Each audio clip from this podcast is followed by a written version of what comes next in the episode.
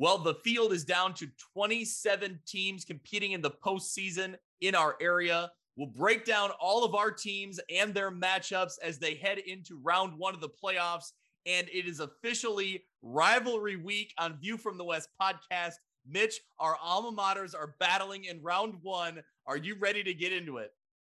I'm ready to get into it. The goal now, Greg, for these teams is to practice on Monday. Well, we'll be podcasting next Monday. So, who are we going to be talking about? That is the question. Let's go.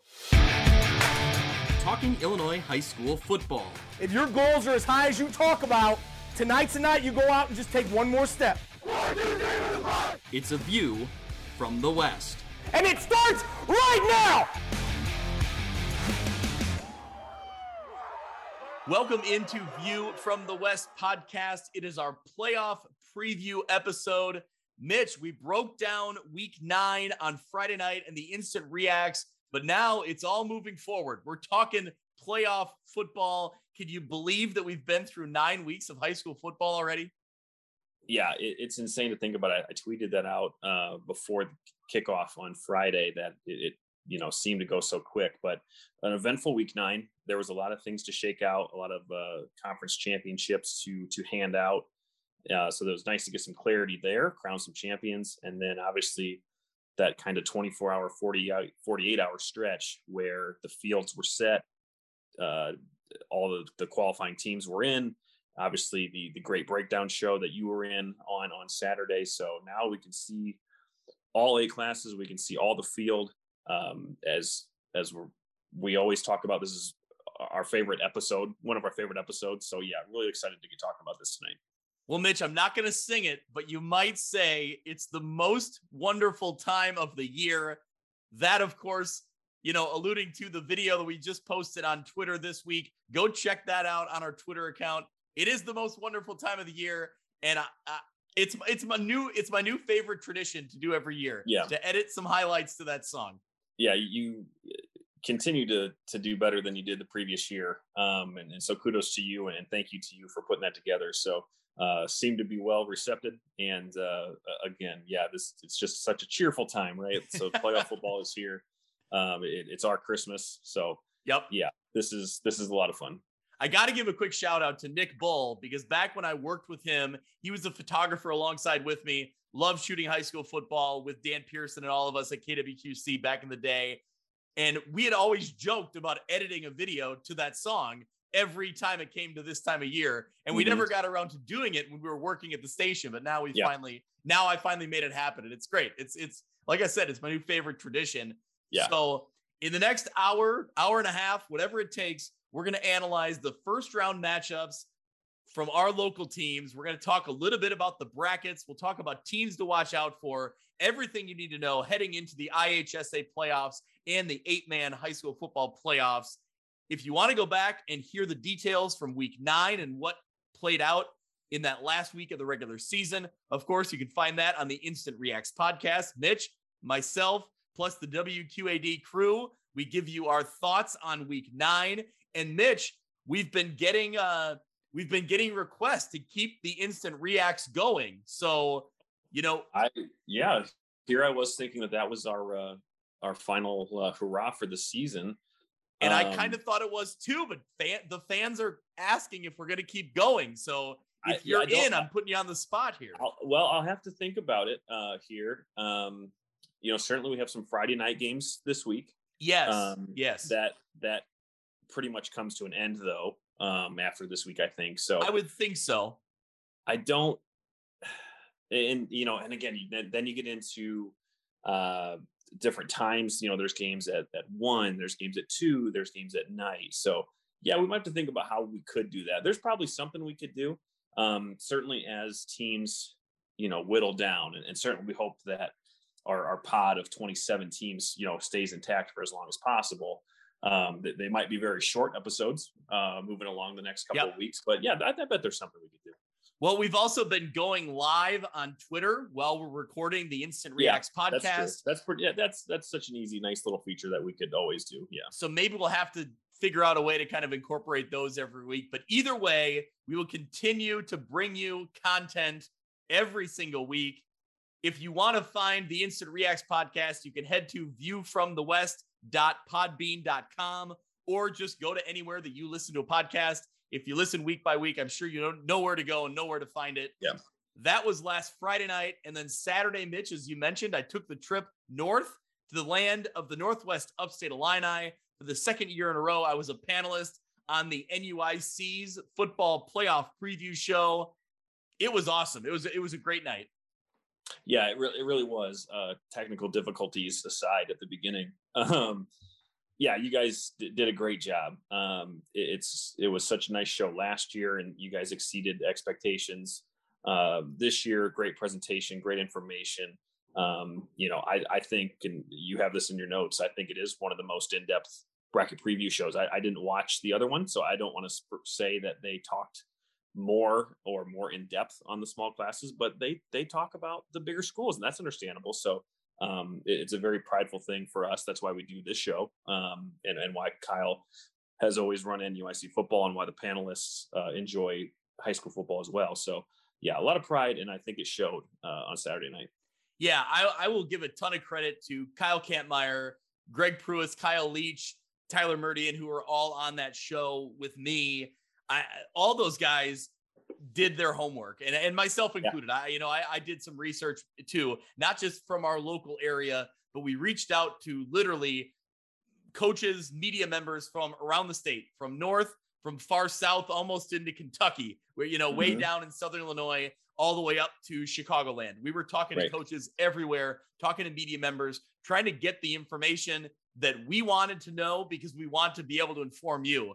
And Mitch, kind of on a side tangent, like the whole reason this podcast started was because every year I just I would get frustrated when I would watch the big shows and they they do a better job I think over the years. I think that as their coverage increases, they've done a better job of featuring big schools, small schools, everybody in between. Edgy Tim does a great job, Soucie does a great job. They really do know the whole landscape.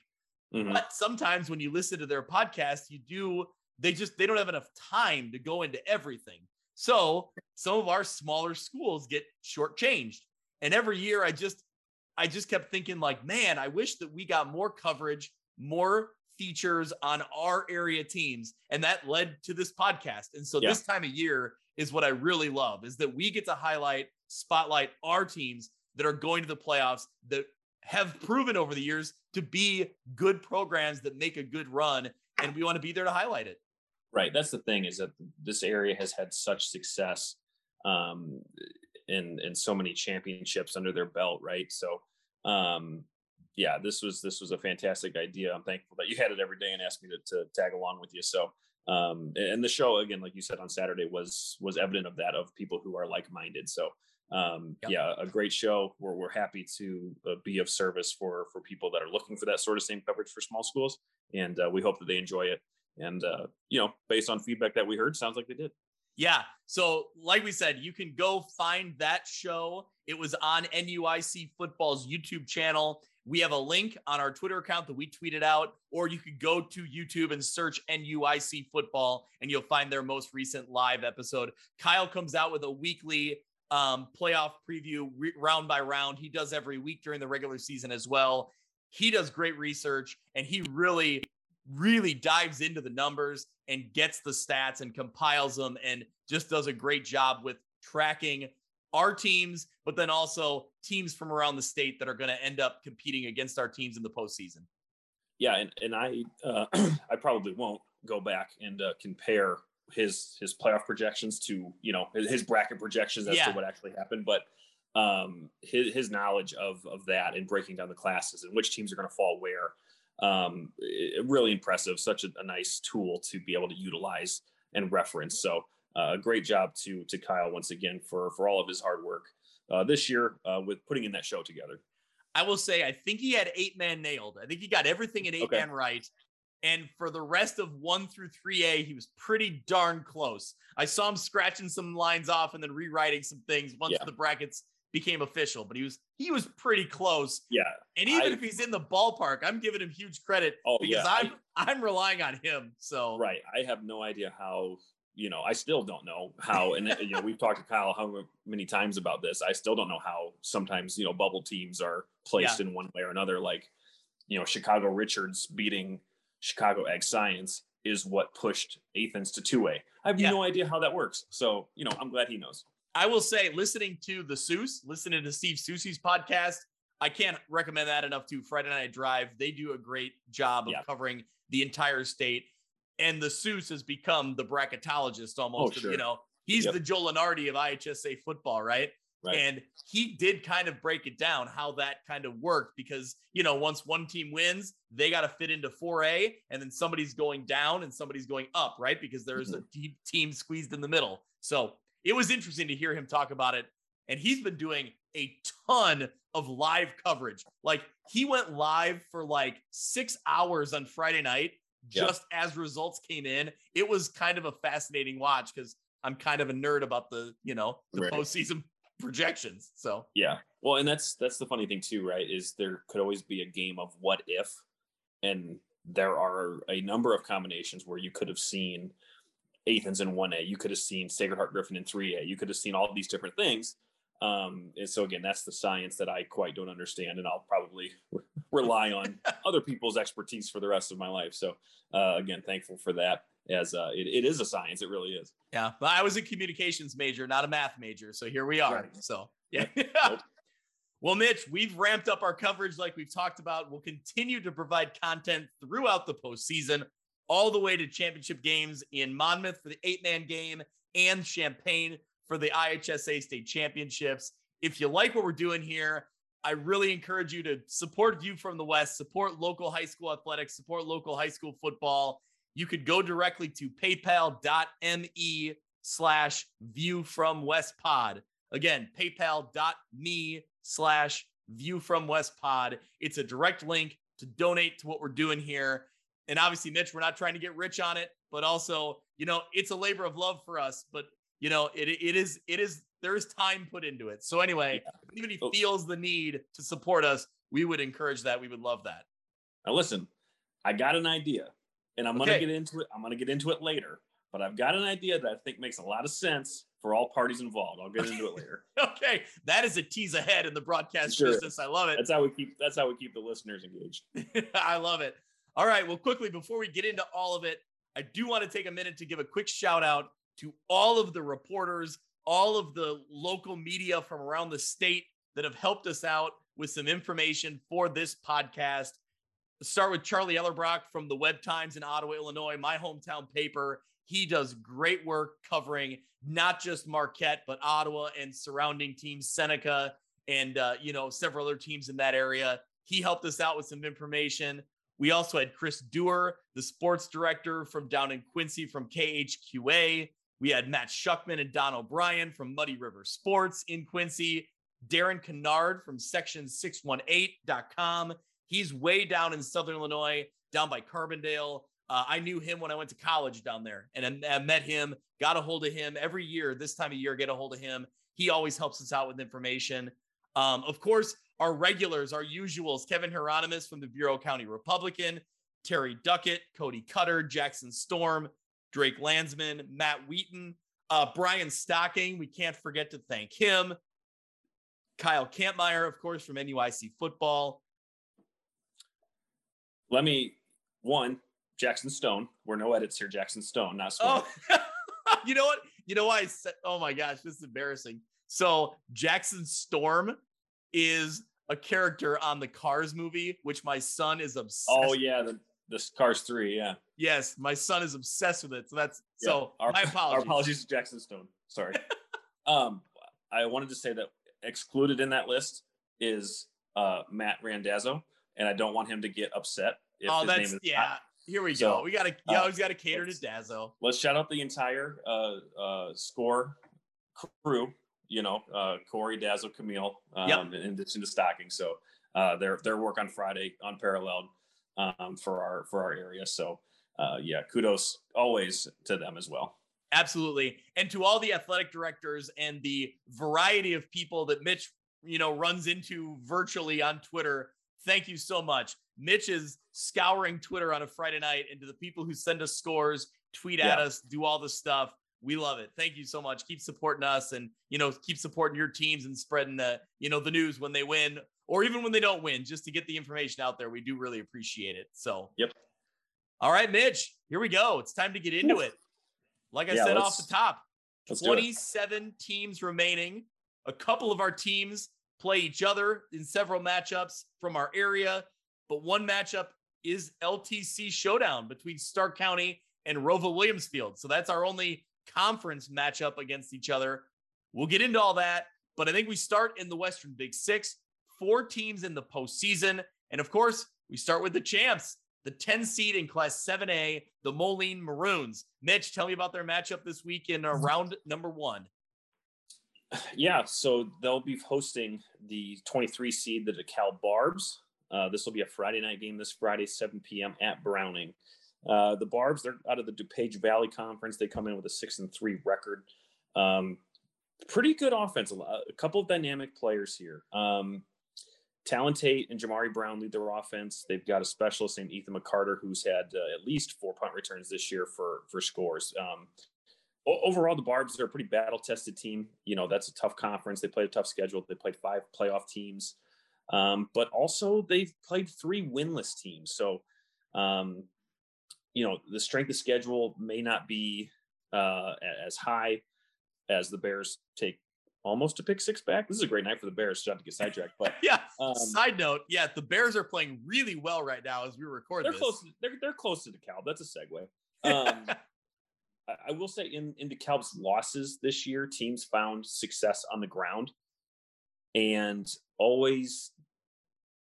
If they were playing a team that featured a really good defense, they just seemed to struggle. And tell me that that doesn't fit a Moline narrative and, and a path to victory for the Maroons. Absolutely. Yeah. If you start looking at Moline's key to success, and we'll talk about it kind of on the flip side for Quincy down the road. But what Quincy struggled with was stopping the run, right? And that's what Moline did so well in their victory against them and so well all year long. Obviously, Riley Fuller leads the way over 1,200 yards in Western Big Six games alone. So in conference play, that's what he was doing. He had you know, huge efforts this year. Uh, Jasper Ogburn, 125 yards receiving in week nine. So impressive output for a wide receiver from Moline. That's got to be a good sign heading into the postseason. But Mitch, give me give me the the line. What I love, give me give some love for the offensive line here because that's the line play that has been so impressive. Right. Yeah, the big fellas up front from the Maroons have been just unbelievable all year. You know, we, have talked a lot about how good Riley Fuller is, um, you know, Grant Sibley, Aubrey Threet, their whole offense, but maybe don't get as much love or we don't give as much love for the O line. But they paved the way this year, just under 3,000 yards of offense, 42 touchdowns. And Greg, this is the one, this is the big thing. Haven't allowed a sack. I know. I read that too. I couldn't believe it. Yeah. yeah. Have so not allowed this, a sack in eight games. They had yeah. one game, the Alleman game was canceled or a forfeit win. So they've only played eight games. So when you look at Moline's numbers, you've got to account for that too, right? I right. mean, it's impressive any way you look at it. Nine, eight, doesn't matter. There are impressive numbers for Moline. Yeah. Um, and you know, this is a team again, back to back Western Big Six championships. Um, a, a, heartbreaking playoff loss last year, if you remember that, Greg, to Willowbrook. Yep. Um, a really tough game where they lost Matthew Bailey. I think it was right before halftime, and that yep. just changed the nature of the game. So um, I, I, expect Moline to to be back here this year. Um, I, I, like their chances here against DeKalb. Obviously, we don't we don't see that conference a lot. We don't know much about them. We can only go off of you know what we can see on paper. So, uh, but what we do know is we know what Moline can do because we've seen them all year, and I, I like their chances here. Um, and we'll be talking about the Maroons next week. Yeah, I didn't realize that um, DeKalb was only two and seven a year ago. But either way, either way, when you look at DeKalb, that's a team that's gone up against Geneseo over the years. That's a team that's gone up against Sterling over the years.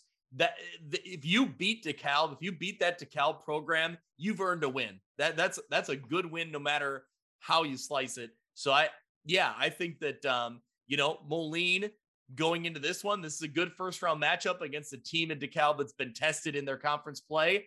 But man, Moline's answered the bell every outing this year. I mean, they they've looked good even in their even in their one loss, they've looked good. So so they've been battle tested. You know, they play in the same conference as as Naperville North, Naperville Central. So these you know traditional really good teams. So, but again, they also lost to both of those programs this year. So uh, again, great great season for the Barbs at six and three, coming off a two seven season last year. But we know what Moline is going to bring to the table.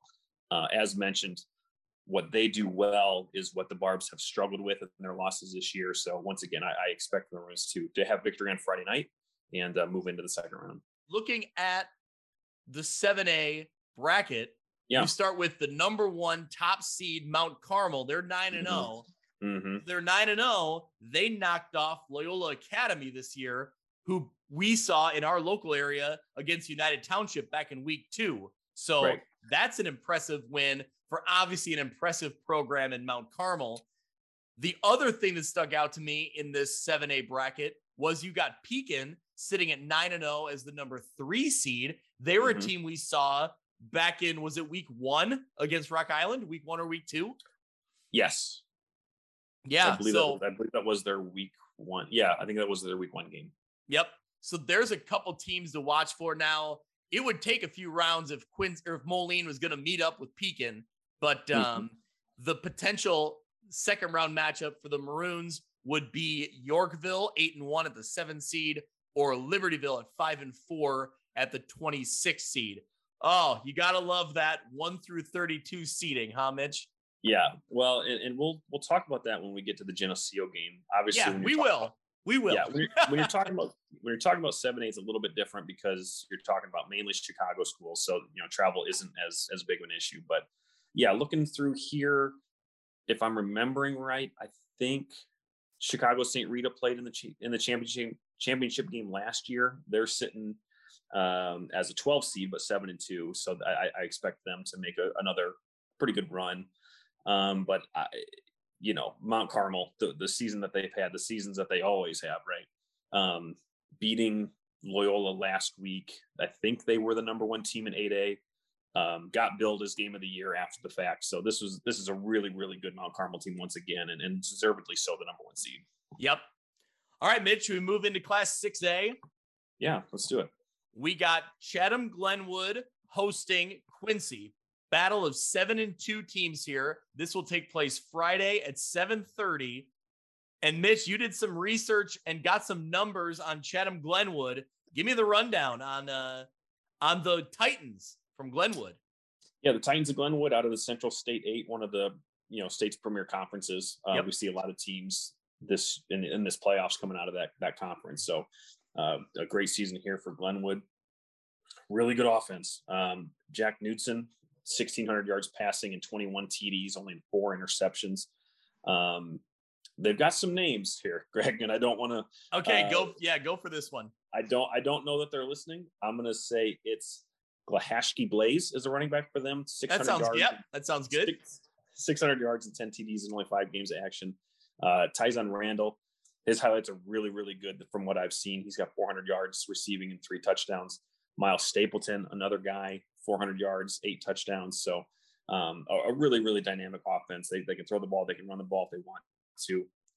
I will say this um, because they they did play Sacred Heart Griffin, who is the the favorite in 4A. Um, the Cyclones threw all over Glenwood.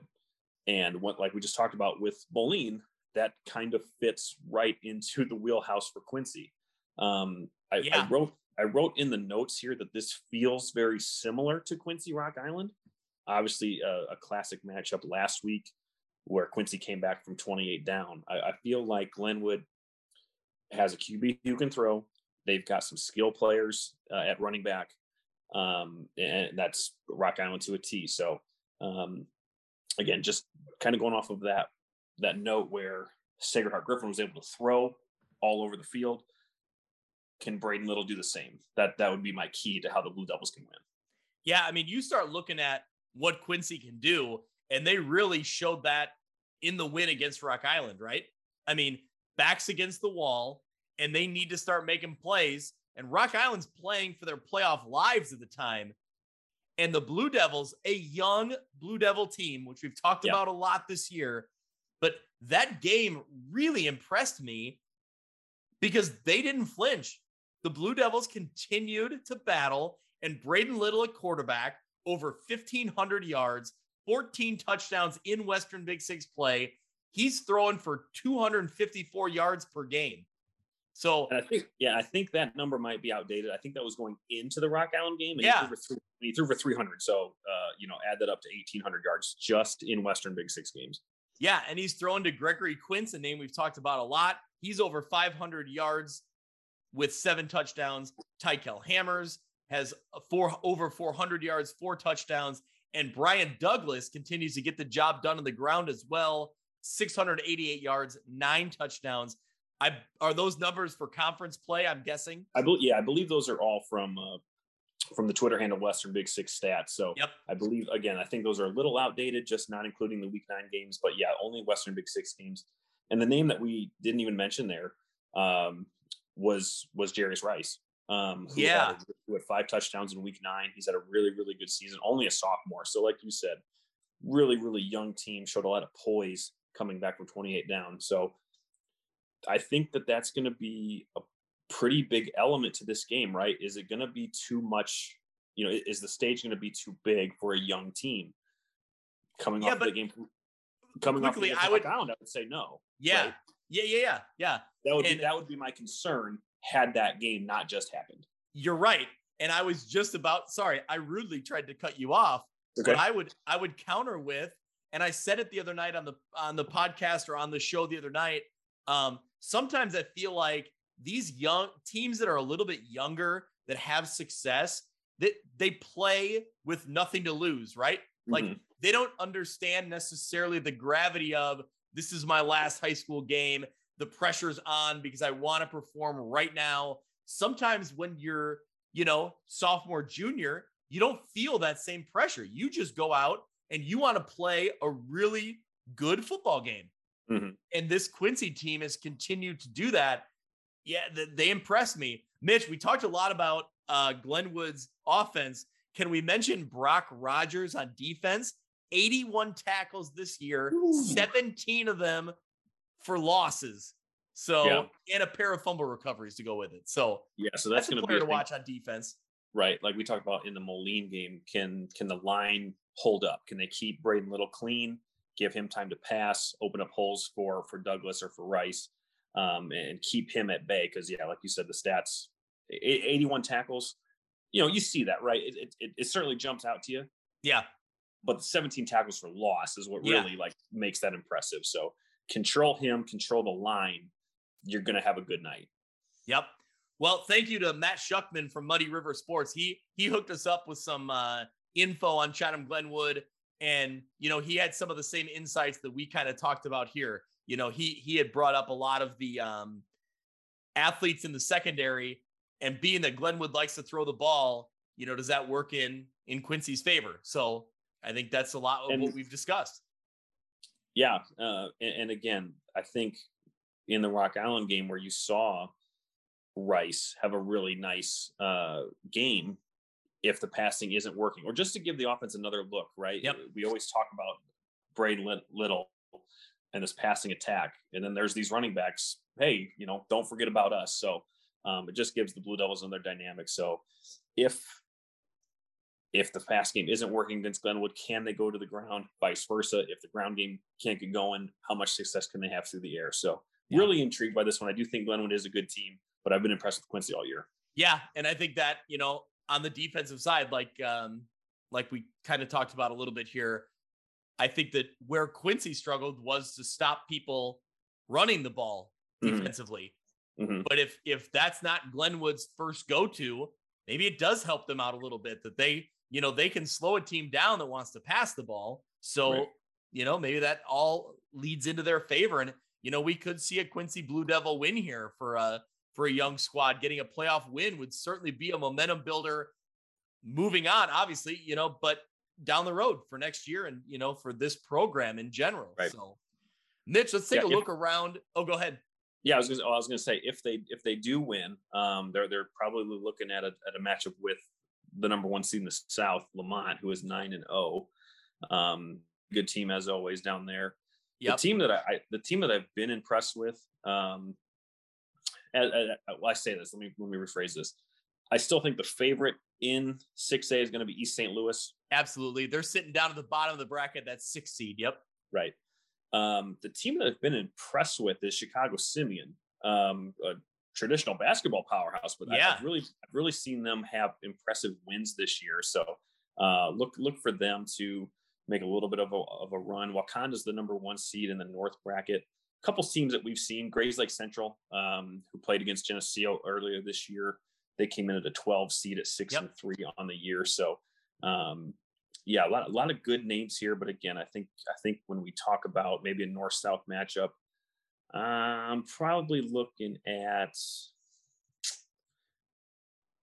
boy. Now now I'm on the spot and I, I put myself in a hole. Put yourself on the spot. I'll pay up because I said because I said uh,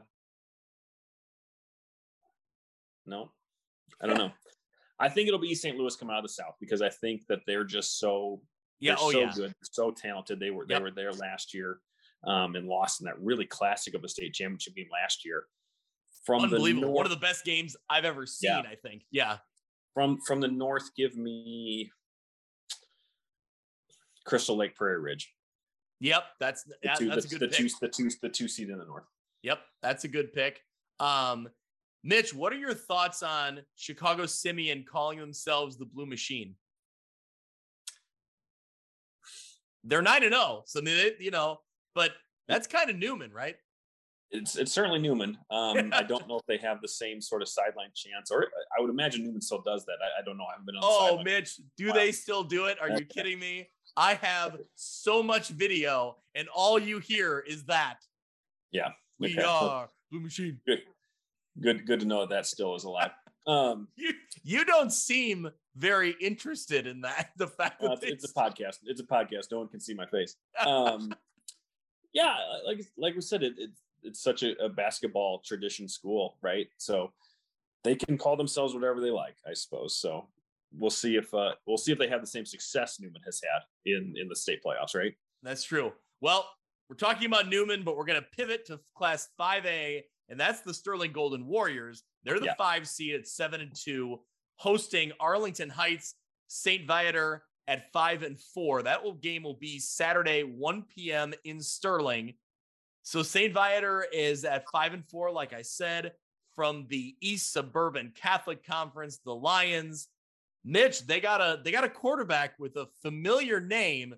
Actually, yeah. um, it's fitting because we just watched the Bears win on Monday night. So yeah, yeah, we just watched his brother uh, have a couple of catches tonight. Obviously, I, I, watched him a lot as a Notre Dame fan. So yeah, Cooper Kmet is the is the quarterback of the Lions. He's a sophomore there, uh, and, and, the younger brother of the Notre Dame grad and Chicago Bears tight end Cole Kmet. So uh, and, and, obviously Cole Kmet is an alum of, of Viator as well. Yep. So um, Viator kind of snuck in here. They they were a selection Saturday pick um, okay. because they won during the day. A bit of an interesting note: they beat St. Patrick, who beat Sterling last year in the playoffs. Yeah, they beat St. Patrick on Saturday on a last-second field goal to get into the playoffs. So that's you know, there's there's not much better uh, ways to secure a playoff spot than to do it on the final day in the final second. So uh, a really cool kind of note for for the Lions there.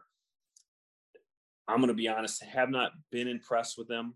Um, lost every team with a winning record this year. And again, you, you were sitting at four and four and kind of snuck in against another four and four team to get in the playoffs. So um, I've just been so impressed with Sterling this year, right? They've played so yep. well. Um, they're such a dynamic team on both sides of the ball. I expect Sterling to win this pretty handily. If, if I'm just, if I'm being honest with you, um, uh, again, just uh, not being impressed with with Viator this year but being ultimately really, really impressed with Sterling's ground game and that stifling defense of theirs. Yeah. Um, so I saw Sterling last week against United Township wrap up their regular season. I was there for the first half before I took off and went to Morrison, Erie, Prophetstown, and uh, you know they got they got smacked in the mouth right away, opening kickoff. Uh, United Township elected to receive, and Corey Randall took the opening yeah. kickoff ran it back 90, 90 yards, whatever it was. Um, right away. And we we've talked about Corey Randall. He's a weapon Yeah. for United Township. Immediately, it took I think two plays, and Kale Mhm. Ryan got bounced out to the outside, raced down the sideline. No one's going to catch him. Impressive performance all the way around by Kale Ryan in this one. This is a kid that you know we've been watching going back to when he was a sophomore before he got Mhm. hurt, right in that big Mhm. game in the spring season against Moline. Yeah. So we've been impressed with him. Good to see him having this type of performance and having this type of, you know, moment heading into the postseason. I think they're riding the momentum, but I think that a Coach Schlemmer led team is always focused on the next game, right? So I, I think this Sterling team is focused right now on this game because they know they know how quickly you can get bounced out of the playoffs. You look a year ago and they Mhm. hosted a home game against St. Patrick and we're out, you know. So Yeah. Um, and, and again, you know, that's that St. Patrick team was was pretty pretty good, um, despite their record. I I don't see that being the, the case this year with Viator. Um, you're talking about Kale Ryan. I think he had 179 yards at half, and then at he half, ended with yep, and it ended with I think 350 all-purpose yards and five touchdowns. So yeah, um, a, a great start, great momentum to to carry you into the playoffs. But you know they've been playing that way all, all year. Obviously, a couple blemishes, a, a heartbreaking loss to Moline, but um, those those will harden you this time of year, right? So yep. um, looking forward to seeing to seeing Sterling at home on Saturday. Great environment for a playoff game. Going to be a lot of fun. I, I again, I do think they will win, and we'll be talking about them next week. I don't want to like, you know, I know we're broadcasting this. I don't know who's going to listen from, you know, St. Viator. I don't want to give away any secrets, but, you know, going, talking to John Schlemmer and just kind of hearing what he said in different interviews, they want to try to utilize Kale Ryan and JP Schilling on the field at the same time. So Okay. it's just interesting to see. Obviously, both are athletes and, you know, they can both run, they can both pass. How do you utilize both of them on the field at the same time? Does one split out? Do you make, you know, go that slot receiver type? I'm interested to see come playoff time if they start putting stuff into the playbook that hasn't been seen yet. Yeah, it's a good problem to have, right? Um, Yeah, oh, just- absolutely, it's yeah. an embarrass- it's an embarrassment of riches um, with with the weapons that they have there in Sterling. So, yeah, this is the time to do it, right? You you can't hold anything back. Um, these teams are going to get tape from you from all year. So, what better time than to show something that you've never shown before? Maybe it's something you've been practicing since the summer, you know, and just had in your back pocket. So, um, yeah, I would I would be very interested to see what that looks like and how they would be able to utilize all their players uh, on the field at one time. That'd be cool. Yep. Well, let's look at the 5A bracket a little bit, especially up on this. I mean, not northern half, it's divided up, or yeah, it is. Yeah, northern Yeah, half. 5As, the- yep. Yep, Yep. northern half for the 5A bracket. I, I'm I'm thinking optimistically, right, Mitch? I'm thinking long term that we'll Right. eventually we're get to we're gonna, we're, 32. we're speaking it into existence. Just sub, so subconsciously, we're speaking it into existence. Absolutely. I'm fully on board with that. Well, looking at so like we've said, Sterling and St. Viator at 5 and 12 matchup. The winner of this game would get Chicago Goode or Chicago Noble Pritzker. And Chicago Goode is 8 and 1, the 4 seed, or 13 is the Noble Pritzker school at 5 and 4. Mhm. Just looking at names alone, and I know that's very surface level, man, I like the second round matchup if Sterling can survive and if Sterling can get by this one. Yeah, the Chicago public schools are so tough to judge, right? Um, Yep. It's it's tough to judge the different conferences that they play and the different opponents that they play. Um, you could get a really good eight and one uh, Chicago good team, and they might not be good at all. Not to say Well, puns. That's I'm a looking at- that- Mitch. I'm that's a bad team. pun. I'm looking at That's a another team called bad good pun. Right. I'm looking at another team called the Chicago Bulls. So like I just don't know what to expect here. So um yeah, we certainly we could be talking about Sterling for for a couple of weeks here if things play out right. Um Sycamore the number 1 team here in the north. Okay, so that's what I was going to get to. That's a Okay. former that's a former conference rival Right. of of Sterling. Right. That would be a huge rematch because I guarantee you there are a lot of people in Sterling that don't like Sycamore because they've played each other over the years and Sycamore has gotten the better end. I was there firsthand. I, I saw one of those games when Sterling Yeah. was going in, riding a lot of momentum, and a Sycamore team beat them. So Mhm. Yep. Um, looking still in the north, you've got Oak Park Fenwick, who is the defending champion. Um, Good uniforms. great uniforms. I, I were they? Yeah, they were in five A because they beat Kankakee. So, um, yeah, not sure if, if if the five and four is indicative of how good they are. They got to play Morgan Park. Um, speaking of Kankakee, they are the sixth seed in the South. I like them. They are they are very very good team. They would have to play Peoria potentially in the second round. That'd be a heck of a matchup. that would be a real two really really good offenses there. So um you see a traditional team like Morris sitting there playing LaSalle Peru in the 413 game. So um a Dunlap, a team that played a couple Western Big Six schools this year. So Yep. yeah, this is I don't know that there's a name that stands out. Again, you see a lot of five and four, six and three teams that I think are better than what that record would indicate. Um, you know, better than maybe an eight and one or nine and zero team. So um yeah, I think I think the path is there for Sterling to win not only Saturday, but again, like you said, maybe even a second round and potentially see Sycamore in the quarterfinals. Yeah, I think you're right. I think the path is there. There's potential there. Um, I do got to give a quick shout out to, uh, like you said, Morris and LaSalle Peru, but then also Ottawa High School. They're they're in there at Yeah. a five and four, 16 seed. They get in. I mean, it, it's been tough going for Ottawa over the years. They haven't always had the best program, um, you know, for my hometown. So good to see Ottawa back in the playoffs there at a five and four record. All right, Mitch, we dropping going down to 4A? Yeah. Um, yeah, got some good good teams here in 4A to talk about. Yep, absolutely. We'll start 4A. Number one seed 9 and 0 Carterville goes up against the 16 seed Geneseo at 5 and 4. That's Saturday at 1 p.m. Mitch, we're talking the South bracket for one of our teams. How about that? Yeah, real south. Real yeah, south. real, real South. The uh, the Lions from Carterville, like you said, the number one seed, nine and zero from the Southern Illinois River to River Conference. Um, really experienced team, strong on both on both sides of the ball. Um, they really only had one close game. The last seven weeks, they've outscored opponents 316 to 101. So, um, again, a really a really good team. Obviously, at nine and zero, really good. Two really good players on offense. Bryce Smith, just shy of 1,300 yards on the season, 1,500 touchdowns. Uh, the the one guy that I did see on film that I really really liked uh, is Andrew Hellriegel. He's a dual threat QB, 1,200 yards, 17 touchdowns, only two interceptions on the year. So they take care of the ball. Um, and again, that would be something that Geneseo might have to exploit if they want to have a, a chance to win here. Um, and, and Greg, we teased this earlier because one thing that's kind of going against Geneseo and this would be an example of a concern with doing one through 32 seating for the rest of the classes is that this is a five hour trip for Geneseo. This is a haul. Yeah. Um, because this is down in your old neck of the woods, isn't it?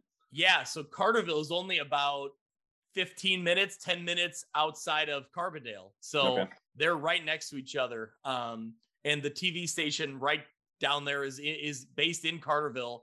Um, so yeah, that unbelievable to me. Like we've heard all year about how we, uh, you know, and I shouldn't say that everybody's been saying it. I think there's a lot of people in support of one through 32, but there are the people who speak out and say, no, we can't do this. It's too much travel. But here we are.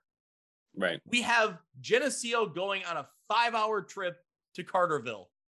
Geneseo's in the South bracket going to Carterville. So my Right. point is the trip is happening anyway.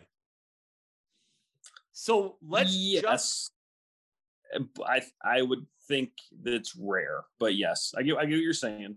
Um, but I think it's rare. Yeah, but we'll get into it a little more down the road. You Right. want to talk about travel? Eight man football, because of out of necessity, they're traveling to their non conference games every week. There's a team going Sure. somewhere. Sure. This past week, Milledgeville hosted St. Thomas More out of Champaign. That's basically traveling the length of the state, east to west.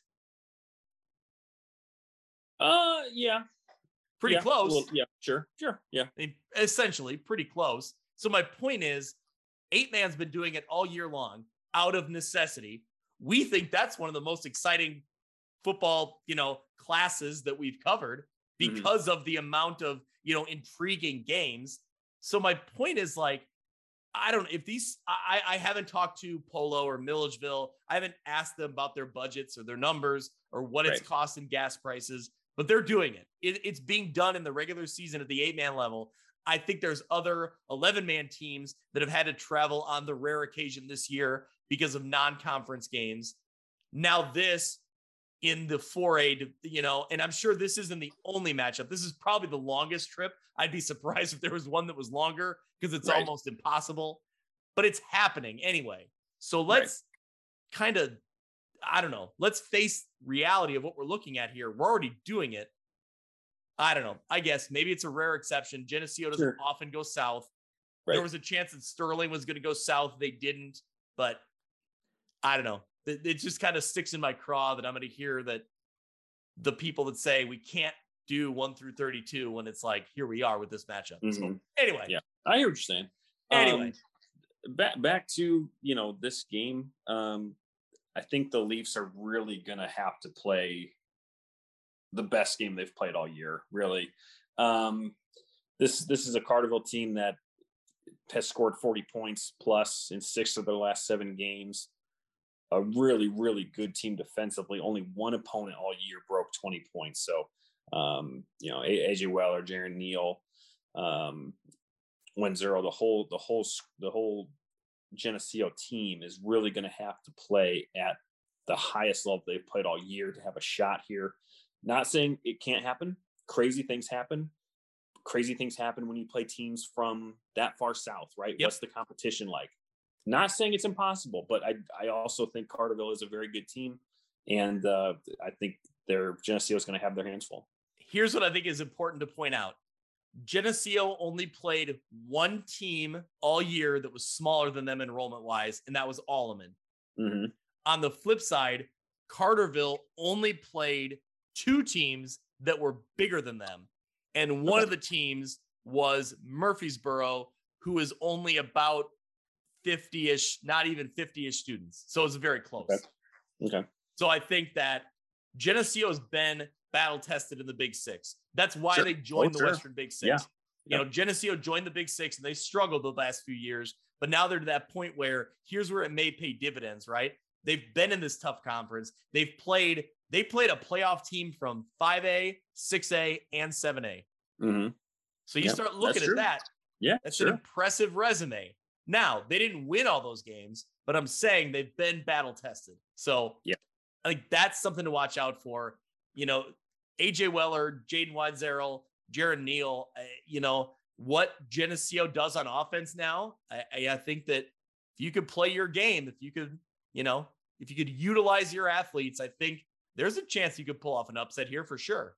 yeah here's what i like the thought of of greg that geneseo white uniform on a saturday afternoon right Yeah. it's gonna look Yes. it's gonna it's gonna be it's gonna be great to see the maple leafs back in playoff football um from a uniform standpoint this is gonna look really good uh carterville is a traditional even though when they're in southern illinois country they uh, are illini blue and orange um same color scheme their their helmet you know that old school illinois block lettering Okay, with, yep. with the with the line underneath it um they they use that but it says lion so it's kind of a cool helmet so this will look really good on the field no doubt about it but again we're we're we're thrilled that Geneseo is back in the playoffs.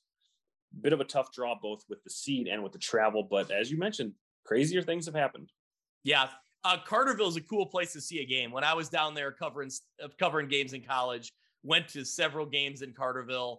It's it's one of those facilities that you know you know it's you know they love what they're doing there. It's a great facility. They love their football down there. And so it yeah, it, it'll be a fun atmosphere with a Geneseo crowd that I'm sure will travel Oh, back yeah. to a playoff game. First playoff game since 2017. So Yeah. for Geneseo, they're excited to be back, and uh, I hope they travel well. I should say, Oh, but yeah. yeah, Carterville will be a fun environment. Yeah, I don't think there's any doubt about that. Um, breaking away from this game, did you see this the stadium making the rounds on Twitter? I don't know what school it is, where it's just two like Yes. sets of bleachers that go straight up a hill. It's it's Mount Carmel, way down in southern Illinois. So not the Okay. not the Chicago Mount Carmel, Right. but the downstate Mount Carmel. Um, yes, it's it's closer. It's Southern Illinois, but it's closer to St. Louis. So when I was down living in Southern Illinois, I was never in that area, in that part of the state exactly. But it looks amazing. Kyle Kampmeyer has it on his bucket list. Talked Yeah. about it a lot. Yeah. If, I think if- it's called the Snake Pit. okay. it's Yeah. If no one knows huge what we're hill. talking, yeah. If no one knows what we're talking about, it, it's like their their their stadium or their field sits in like a valley, Yep. and the stands there are just, it, I believe it's all concrete, and it, it looks like a lot of people can fit there, but they're narrow, but really Yeah. tall. So, um, and that's all of the seating that they have. So whether people are sitting on the hill or sitting um, all up the way up top, I've never seen anything like that before. So, uh, yeah, Mount Carmel. If you search Mount Carmel football field, it'd probably be the first thing that popped up. So, yeah, that was. I, I'd never seen that before. That was cool. Yeah. I mean, it's it's a little it looks a little bit like home and away, maybe sit on the same side, reminiscent Yeah, to Morrison, so. to your, you know, to your stomping I- grounds. I, I would not want to sit in the front row there because that walk back, I'd, I'd probably just try and take a nap and then finish whenever I woke up. There you go. All right, we'll keep moving down in class 4A. We have another 9 and 0 versus 5 and 4 matchup. Number Yeah. 2 seed in 4A. There was a Oof. chance they were going to go 3A. Sacred Heart Griffin ends up in 4A. They go up against one of our maybe surprise playoff teams, a Mm. team that certainly didn't have the record last year going into this year looking like they'd make the playoffs. Hall ends up at 5 and 4 and Mitch, it, this game will be Friday uh, at 7 p.m.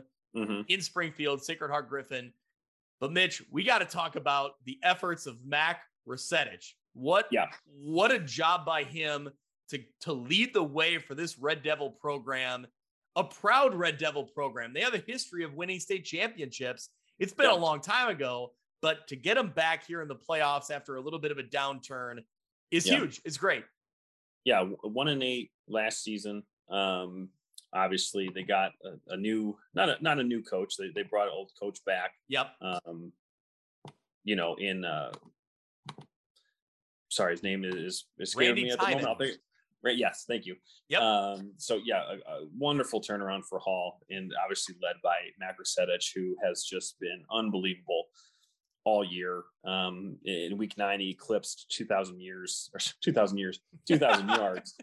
Feel, Uh, feels like he's been playing that long Yeah, at right. all, but yeah, yeah, two thousand yards in the season. I couldn't even begin to count how many touchdowns. I bet it's close to thirty. Um, and that's that's running, that's passing, that's receiving, that's punt returns, that's kick returns. He he is Mister Do It Everything. Um, so much, in fact, and we'll talk about Sacred Heart Griffin in a second. Um, legendary coach Ken Leonard. I was just watching a video prior to us doing this. Um, is was talking about how he thinks that Mac Resetich is quote the real deal and quote one of the best players they've faced all year, and that is certainly high praise. that's I don't awesome. think I don't think he's blowing smoke either because um, he's just been that special of a player this year. So um, he's going to have all the focus of the Cyclones on them for good or on him for good reason. Um, but yeah, he to to get the attention of a coach like that um, is certainly something special. So um, uh, kudos to Mac Resetich on, on a great season and uh, hopefully a great game here on on Friday night. Yeah, well, let's go through. Let's run down some of the players to watch for the Cyclones. Yeah. And Mitch, there's there's a lot of them, and I wrote I wrote all of them on the players to watch. I know there's a lot of them and a lot of names that we learned a year ago. Mitch, both you and I were watching the live stream of Sacred Heart and Rochester in the state semifinals a year ago. Mm-hmm. A great game. Yeah. Sacred Heart Griffin quarterback Ty Lott, 4A first team All State last year.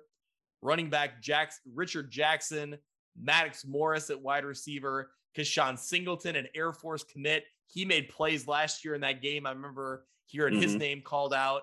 And defensive lineman Kellen Wilson, a sophomore, but already getting Division One looks. He's invited to the Army All American game. So just really impressive resume. No surprise there when in, in terms of Sacred Heart Griffin. Yeah, um, you know this will be their twentieth consecutive playoff appearance. Yeah. Um, they've got five titles. They've got five runner-ups. Again, I, I believe that's all under Ken Leonard. Legendary coach Ken Leonard says this is the best team he's ever had, and that is That's inc- crazy. incredibly high praise. Um, you know, they made it to the state championship game last year and lost to Joliet Catholic. Um, I think, as you mentioned, those names were all on that team last year. So this is a really experienced team. And so if, if Coach Leonard is going to go out, he's going to have his best team with him in his mind. So they average 56 points per game. They've only allowed 79 all season. So um, I, I wrote in here, it's like Princeton, but on steroids, um, because that's what it feels like. It's just a much faster, stronger team than we've covered all year. So um, again, not to put Hall down much, but it's just it's how good Sacred Heart always is, and certainly how good they are this year. Yep. Well, you know, you gotta ho- you gotta go into a game like this and know that, you know, rely on what has gotten you there. Mac Resetich, obviously a big piece of it, but you know, utilize, you try to draw up any any game plan you can that you think is that perfect game plan. Go in there, play as hard as you can, and see what happens. This Yeah. this would obviously be a monumental upset. Yeah. But hey, go in, play your heart out, you know, do everything you can, leave it all in the field, all the cliches. But best of luck to Spring Valley Hall in this one. Either way, Mitch, Spring Valley Hall is a state Already champion. winners. Already winners. Yes, give us the rundown on that. So here, here's the good news for Hall. Um, it was announced. I think I thought that they were, and maybe they did. I thought that they were supposed to announce it on Saturday, but they they tweeted it out tonight, so maybe they delayed it. I don't know. But uh, Hall High School has won the IHSA state championship for best concession stand pork chop. Um, The Savory is- 16, right? They the, win it. the winners of the Savory 16. Um, we had a couple of, of, of teams in the uh, in the running for this. Um, obviously, we're big advocates for anything related to a, a concession stand pork chop. So, Absolutely. um, big, big thanks to the IHSA and to the Illinois Pork Producers Association for for putting this on. Um, and- Greg, I teased this earlier, right? yeah. um, when we were talking about sponsors and, and talking about supporting the podcast, as we as we say on the show, not a sponsor, but could be. Yeah, it's exactly. I can't think. Now, Arthur's is like my holy grail, right? Okay. But- okay. Arthur's, if you're listening, that's high praise, right? Yeah. You're Yeah, you're our Arthur's top dog. Here we go. Yeah, Arthur. Arthur's not a sponsor, but could be. But also, that's kind of regional, right? Or not regional, but kind of more specific, where it's like Sterling and Rock Island, right? Yeah. Yep. this is this is a podcast that covers Illinois small school, small community, farm fresh football teams, right? Absolutely.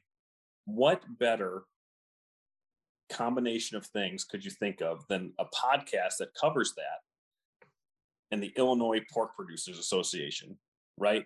That is a matchup made in heaven if I've ever heard of one. Every single team that we cover deals with Illinois pork in some way or fashion, right? I I get so excited thinking about it, right? we could do so much with that. We we could do, uh, you know, uh, offensive line of the year. They could just yes. they could just you know uh, sponsor the show, whatever it is. But the marriage of this podcast uh, in small school Illinois football and the Illinois Pork Producers Association is something I'm going to chase until they tell me no or until they tell me yes. Yeah, there you go. Well, I believe like Kyle Kampmeyer and the NUIC football, they already joke about like the farm football that comes out of this part of the state, right? Yeah. That's exactly what you're talking about.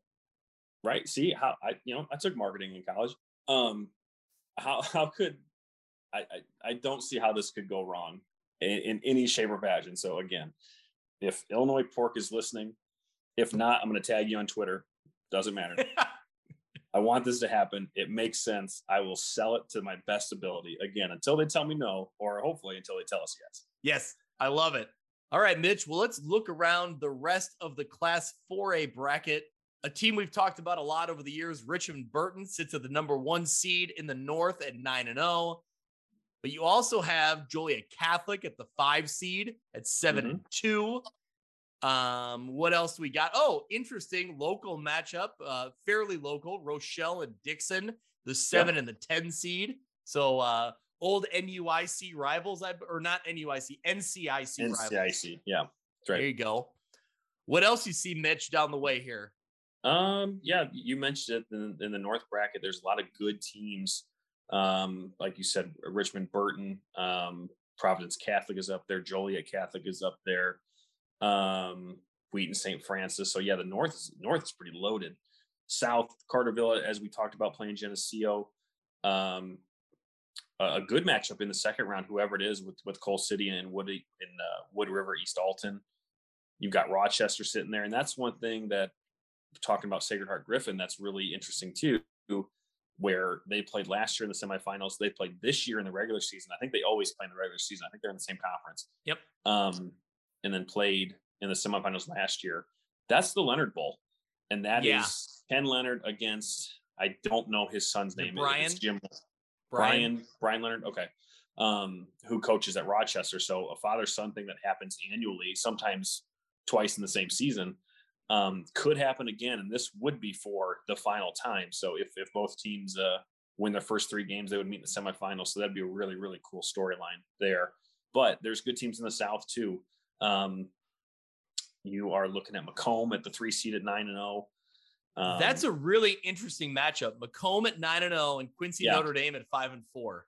That's yeah, that one stands out. Macomb's had a great season, one of their better yeah. seasons in a long time. Yeah, that's an interesting one. I, I, I was doing some notes on Macomb uh, for the the show. I think I read that Macomb has never won more than ten games in a season. So maybe, um, yeah, yeah. This and, and again, one of those one of those teams that might not play the best competition. So Quincy Notre Dame could be sitting there uh, with an opportunity. You know, crazy again. Crazier things have always happened. So um, if I had to guess, I'm, I'm, I'm taking Sacred Heart Griffin to win the whole thing would be cool to see Rochester in the semis. Would be a cool um, state final rematch with Joliet Catholic. So, um, yeah, the, this this 4A bracket is full of uh, all the familiar names, heavy hitters in this one. Well, and I was also looking at when you look through the bracket, I believe that yeah, Sterling, the team Sterling played Wheaton St. Francis. They lost to them 35-27 in a mm-hmm. really good game. They sit there as the number three seed at eight and one.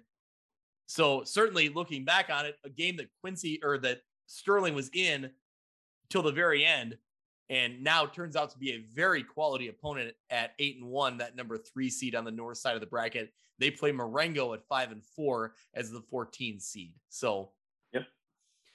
Yeah, I think, you know, you got to look at Rochester and Sacred Heart Griffin. They seem like they're on a crash course with each other. And then looking up on the other side of the bracket, like Joliet Catholic, Wheaton Academy, Richmond Burton. You know, that's mm-hmm. it's, it's, a lot Again, of intrigue there in that Class 4A bracket yeah, it, as well. It's all it's all the, the familiar names, and somehow year in year, year in and year out, it seems like Joliet Catholic and Sacred Heart Griffin are always two of the last teams standing. So could be it could be that way again this year. Yeah. Well, when we speak about loaded brackets with a yeah. lot of talented teams, yeah. Mitch, let's get into class 3A and the 3A North bracket. Now, it's a loaded bracket, and the top seed in that loaded bracket is the Princeton Tigers, sitting at mm-hmm. 9 and 0. They mm-hmm. host 16 seed Peotone at 5 and 4. That game will be Friday night, 6 p.m. What I love is like over the years when Princeton's really rose to prominence here, that's kind of been their calling card is that Friday night playoff game I've been to a couple of them. I love it. It's it's great. Like you certain teams you always know are going to choose Friday night to play their opening round game.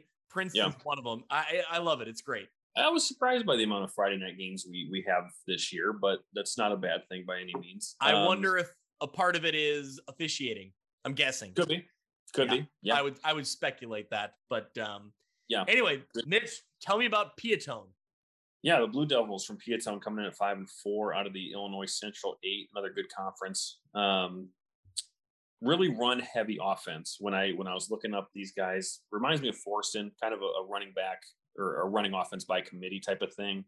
A um, couple of guys, Dylan Soroka, Chase Riviera, and uh, their their quarterback is James Cup Kuipers, Kuipers, Kuipers, Kuipers, maybe K U Y P E R S, uh, who who runs the ball a lot too. So um, their four losses were all to playoff teams, so they've certainly been battle tested. All of their five wins, however, came teams under 500, so a, a weird balance there. Yeah. Um, this is their third consecutive playoff appearance. They lost in round one last year to a really good Reed Custer team. Lost in Hall in 2019 in round one, so haven't been able to get past the first round in their in their recent history. Don't see it happening this week there this year either. No, I just uh, you know, we'll talk about some other matchups down the road. I just can't imagine that Peotone has seen this level of talent that this Princeton yeah. team is going to, you know, show up and play with. Tegan Davis leading the way, Augie Christensen, Danny Shihaki, just a really, it, it's a well oiled machine, right? At this point, yeah. I mean, Tegan Davis has hardly played into the second into the second half of most games. So, and a lot or of these players, or, or has it needed to? No, exactly. Know. Has it needed to? That's my point. Yeah. So, yeah, really impressed no, with what. Yeah, no, no, uh, sorry, no, Noah Laporte, another name to uh, to have an absolutely. You're right. Good call. Another big year for the Tigers. So, yeah, um, I expected the Tigers to do what they've done all year, um, take control early under the lights there in Princeton. It'll be a fun atmosphere, and uh, we'll be talking about them next week. Yeah, let's keep going down the rest of the bracket here. We'll have a lot to talk about on this 3A North bracket. There's just yeah. so much talent. But from our area, we also have Monmouth Roseville, the 12 seed. They go on the road to number five, Stillman Valley, finishes the year at eight and one. They'll mm-hmm. play Friday at seven o'clock. But Mitch, Stillman Valley, the Cardinals finish at eight and one. They lost in week nine to yeah. Genoa Kingston a good right. team, a playoff team. Yep. Kind of a surprise, a little bit of an upset there in week nine.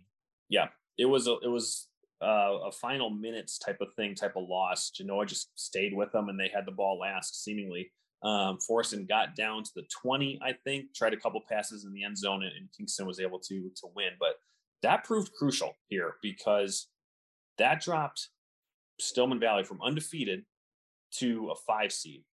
And now they're probably, and again, no offense to, to Monmouth Roseville here, assuming that Stillman Valley wins, they're going to have to play, assuming they win, IC Catholic in the second round. Where yeah. if they had if they hadn't lost to Genoa Kingston, they wouldn't have had to see an IC Catholic for a round or two. Um, well, what's so, also really interesting is that I think because of that loss by Stillman Valley, that's what put them on the same bracket line as Monmouth Roseville. Whereas Monmouth Roseville before was projected to play a rematch against IC Catholic like okay. they did a year ago. Right. So I heard Jeremy Adolphson's interview on WRMJ, their pigskin uh, playoff preview show, which I got to give a shout out to that. Ty Taylor, I was uh, invited to be on their show, talk, did a quick interview with him, and he he did so many interviews. I mean, I think about 12 different head coaches from around the area and really did you know great research really did great work and um, honestly on my drive back from you know dakota from nuic country i was listening to all those interviews so shout mm-hmm. out to ty taylor and his coaches interviews for keeping me entertained on the ride home it was right. it was excellent but right. in his talking to jeremy adolphson the head coach of monmouth roseville you know jeremy said as much that we'll take our shot going up to, to Stillman Valley and seeing a different team. What we really yep. didn't want to do is for two years in a row go back to IC Catholic. You just want to see something different, right? You want to give your right. kids a different experience, try a different challenge. So, yeah, and, and a challenge is what what they'll face. They're going to get one. Uh, the Cardinals from the Big Northern, as you mentioned, eight and one. Uh, big win week one against Byron. They beat the defending 3A state champs in, in a, a, big uh, conference conference game there. Um, a, a, wishbone op- option offense here, Greg. Really fun to watch. Okay. They only attempted they only attempted six passes all year. That's what we like. what? like. Are you serious? What I saw. That's what we like. Um, not only that, on the defensive side, they allowed seven or less points in six games this year. So um, this is this is just a really good program. 30th playoff appearance. They've got five state titles under their belt. Um, and, and, they again, when you're running the flexbone, you know it's a little bit by by committee. So quarter or uh, sorry, running back Porter needs um, kind of their speedster back. He's got almost 700 yards, nine touchdowns. Owen Zictus just under 600 yards. Um, Jory Spain is their is their big fullback, and I, I've watched enough armed forces football to know that the fullback is the key part of a wishbone. Okay. Yep. I haven't. He he's got great numbers on the year: 700 yards, 16 touchdowns. I haven't seen a lot of his name in recent game recaps. I, I don't know if he's hurt. I, I, don't want to speculate at all, but um, you know, when he plays, the offense is certainly certainly clicking. Um, and, and, it's all led by Braden Angle under center, who is a really good runner as well. So um, again, there's there's your you know your map. They're not going to pass. They're going to run. You know what they're going to do. Yeah. Can you stop? Can you stop it? Yeah. Well, I think that's an interesting matchup for Monmouth Roseville. I, you know, and and and could Jeremy Adolphson get his guys in a position to know what they're going to do? But against an offense like this, it's it's like a Lee a Le-Win, right? Where you know what they're going to do, but are you disciplined enough yeah. to know who's getting the ball and when and following the ball carrier and making that play? And here's the other thing. You can't miss a tackle, right? You can't miss one tackle. You have to get them almost at point of contact. Yeah. That, that becomes critical in a game like this. Yeah, the linebackers are, are really going to have to stay sharp, right? When you're when you're talking about uh, play actions, uh, misdirections, things like that. You're gonna have to stay on your assignments. You know, if, if you've got an option and your your man is the quarterback, don't you know spread out and go to the running backs. The quarterback's just going to cut in. Only focus on your specific assignment. Even if the quarterback pitches the ball to a wide open running back, that is someone else's assignment, not yours. So just stick to your assignments. Try and slow this offense uh, down as best you can. Unfortunately for the Titans, they're coming off of a, a 48 nothing loss to Princeton. So yeah. now, granted, you're coming off of that loss, but you also saw an attack, a really, really good attack. Absolutely. That Stillman Valley's not going to mirror because they play a little bit differently, but uh, big bodies, fast, physical. You saw it against Princeton. Can you take anything away from that game and apply it to this uh, this playoff game on Friday night? And and I start looking at you know Monmouth Roseville on the offensive side of the ball, and I think like we know what they can do, right? Silas Braun is a dynamic quarterback who has weapons around him. Like, can they can they devise a game plan? Can they jump on Stillman Valley? And not that Stillman Valley won't know what's coming. They'll get game film. They'll see what's coming. But can you maybe catch them off guard in the fact that Monmouth Roseville sits at that five and four record, right? The record's not impressive. Stillman Valley's come from a big Northern Conference where they've been tested. Not that anybody overlooks someone in the playoffs, but I, I don't know. You look at this and think maybe this is a where a chance where Monmouth Roseville has these weapons. Yeah. And it's a record that may keep them under the radar. Yeah, and certainly is Stillman Valley vulnerable, right? Yeah. Coming off of a, of a loss, um, and especially in the last couple of minutes. So, yeah, um, again, the, the the the the map is there you know, slow down their attack, play Titan offense, you know, to the best of, that they have in the wins that they've had this year, and just stay to your assignment, stay disciplined, and see what can happen. That's all you can ask for. Yeah. And I think, you know, looking through Monmouth Roseville's schedule, you know, you look at maybe the Orion win or, you know, maybe early in the season, Kewanee or against Erie Prophetstown. But has Monmouth Roseville played their best, you know, their their perfect game yet? Maybe not. And if it's still hanging out there, man, there's a huge opportunity. Go to Stillman Valley, play a perfect football game. Play your best game in this one. And I think that's where that you'll need to do it because it's a quality opponent in Stillman Valley, but that's what gives you the shot, you know, to pull off the upset. Well, Mitch, we still have uh, one more team in these in this 3A North bracket. it's yeah. a loaded 3A North bracket. We'll talk about that in a minute. But Dupec, the seven seed, hosts number 10 seed Chicago Catalyst Maria at six and three. That'll be Saturday at 1 p.m. Mitch, there was a chance that Dakota was going to slip to 2A. I think that would have been very beneficial for them. Yeah. It didn't happen. But Yeah. I will say, looking at this matchup, this is a good round one matchup, right? Yeah. You look at a Chicago school. I don't know that they've seen the football that is played in the NUIC. Yeah. The track record indicates that that's an advantage for Dupec going into this one. yeah, no offense to the Wolves. I know nothing about this school. I don't know if it was like if it's new. I I don't have any idea. There's no even on IHSA's uh historical past record. There's there's nothing in their like archives. So I, I don't Okay. know if this is a new program. I have no idea. But um the, Wolves, they play in Chicago Public, Red Central. Um, only one win against a team with a winning record, but they did average 30 points per game in the last four weeks. So maybe they are playing their best football here. Uh, but again, who are they playing? I don't think it's anyone in NUIC territory like Dupec Yep. is. So Yep. um, I- I think this will be a, a, a nice game for AJ uh, Mulcahy.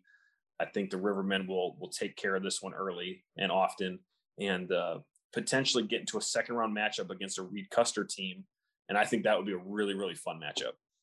Yeah, well, Mitch, let's just get into this. Yeah. This 3A North bracket is just loaded. I mean, Mhm. Princeton's the number one seed, which we've already talked about. You have Reed Custer, which you just referenced at the number two seed. Seneca is sitting at a three seed. They're kind of the outlier. They're a surprise team here at 9 and 0. They were Mhm. not a playoff team a year ago. So they're sitting at 9 and 0. They certainly they have the resume this year, right? They're 9 and 0. I don't know they've played the same the same impressive schedule that the other teams have in this in this rundown because you have Byron at the 6th seed at 8 and 1. We have Stillman Valley at 8 and 1 as the 5 seed. And then we haven't even mentioned yeah. that that small Catholic school from Elmhurst, IC Catholic at 8 and 1.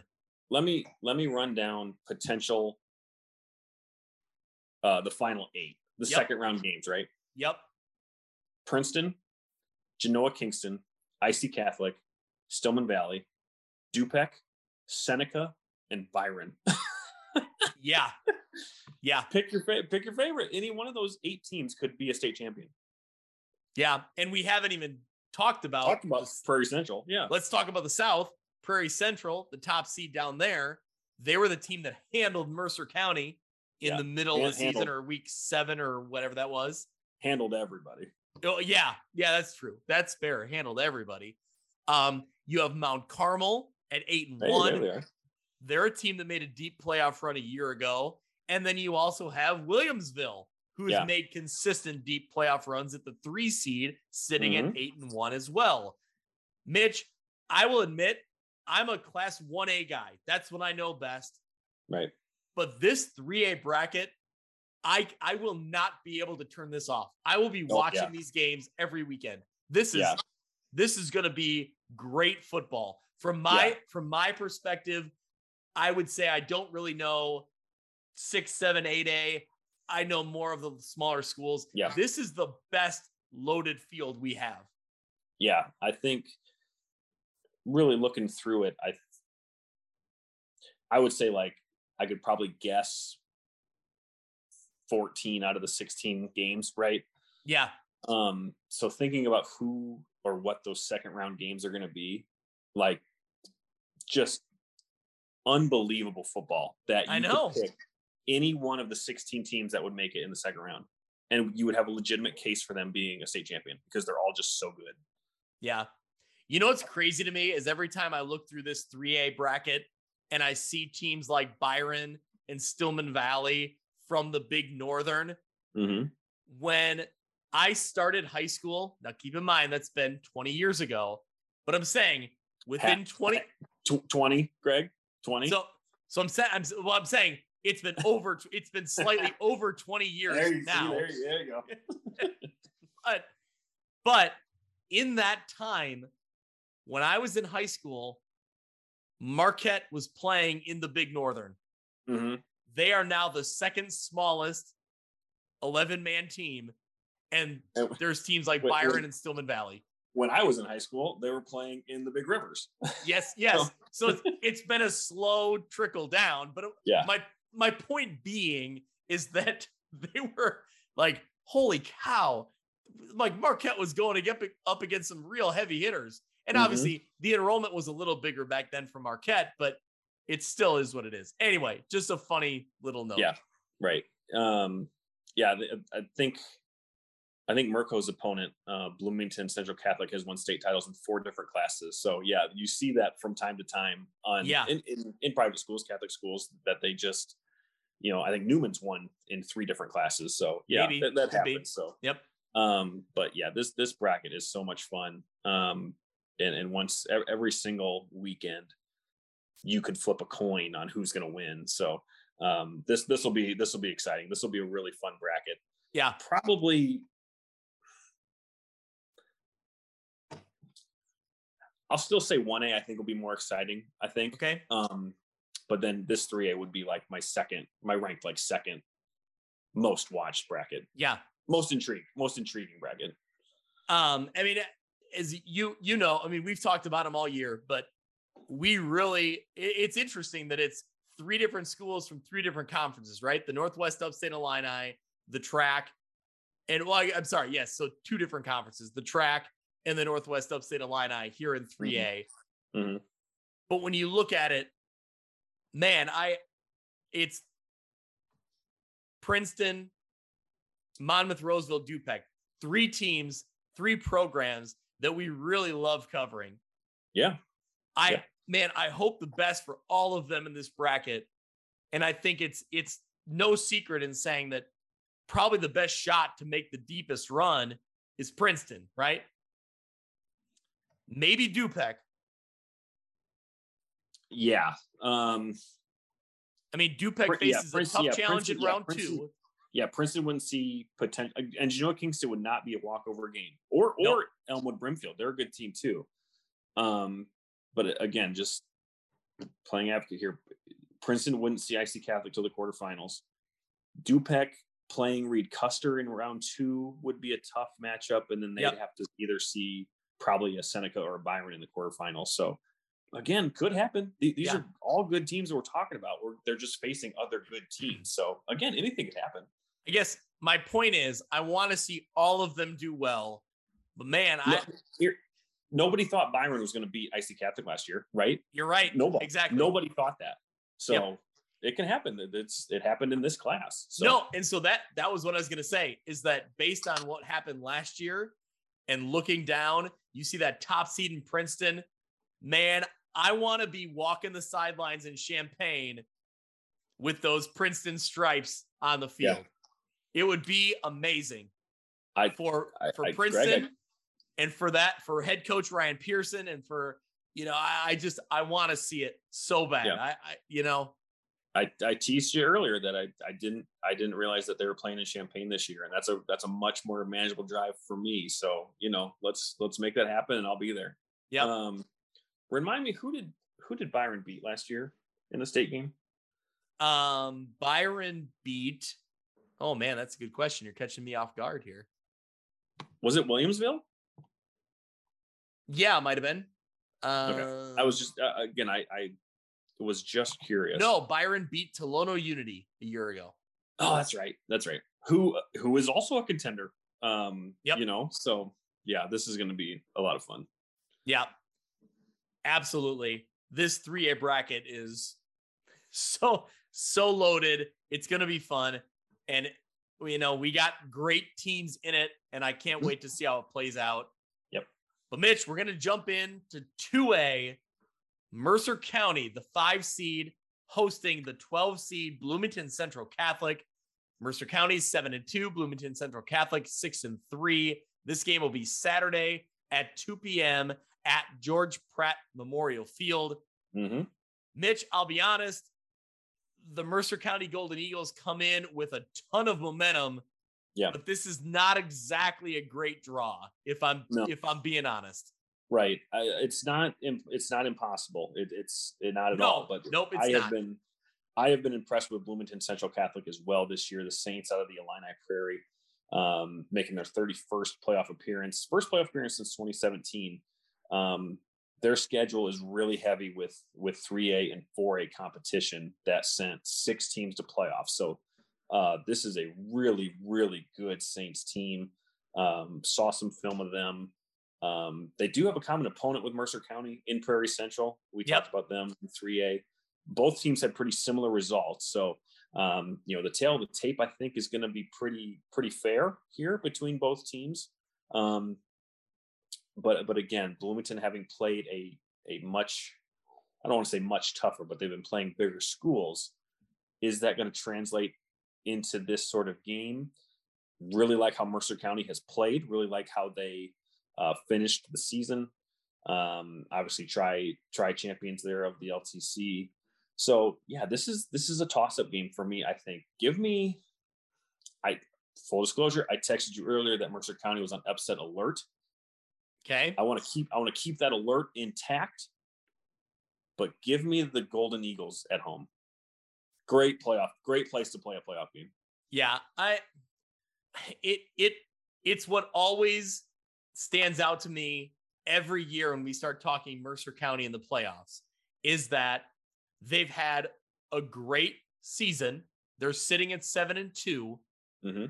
but their wins are coming against a majority of 1A schools, right? Mm-hmm. Mm-hmm. Whereas Bloomington Central Catholic is playing a bigger schedule in that in the area they come from especially with you know the likes of Prairie Central and um so that that worries me a little bit. Now, I will say that this year a little bit different than some other years. I still think that Farmington win in week 1 mm-hmm. is is very significant here. Like when you start talking about can Mercer County beat the good 2A schools? They beat Farmington. So they mm-hmm. have that one on their resume.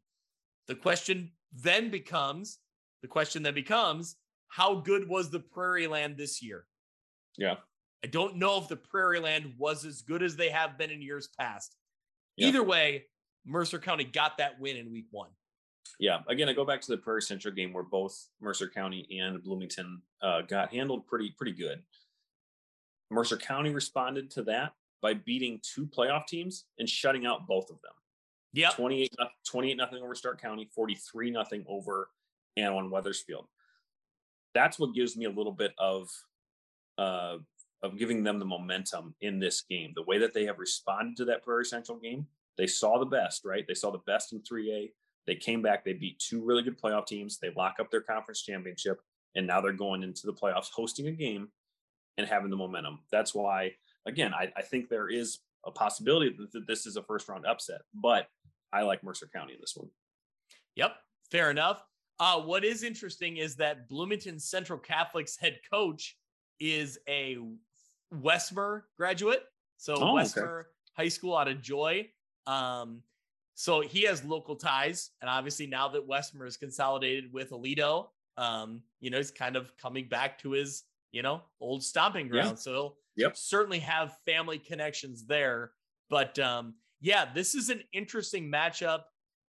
Like you said, in the fact that Bloomington Central Catholic is coming from a bigger bigger conference, but this is not a, you know, they've had a lot of success in years past, but it's their first playoff appearance since 2017.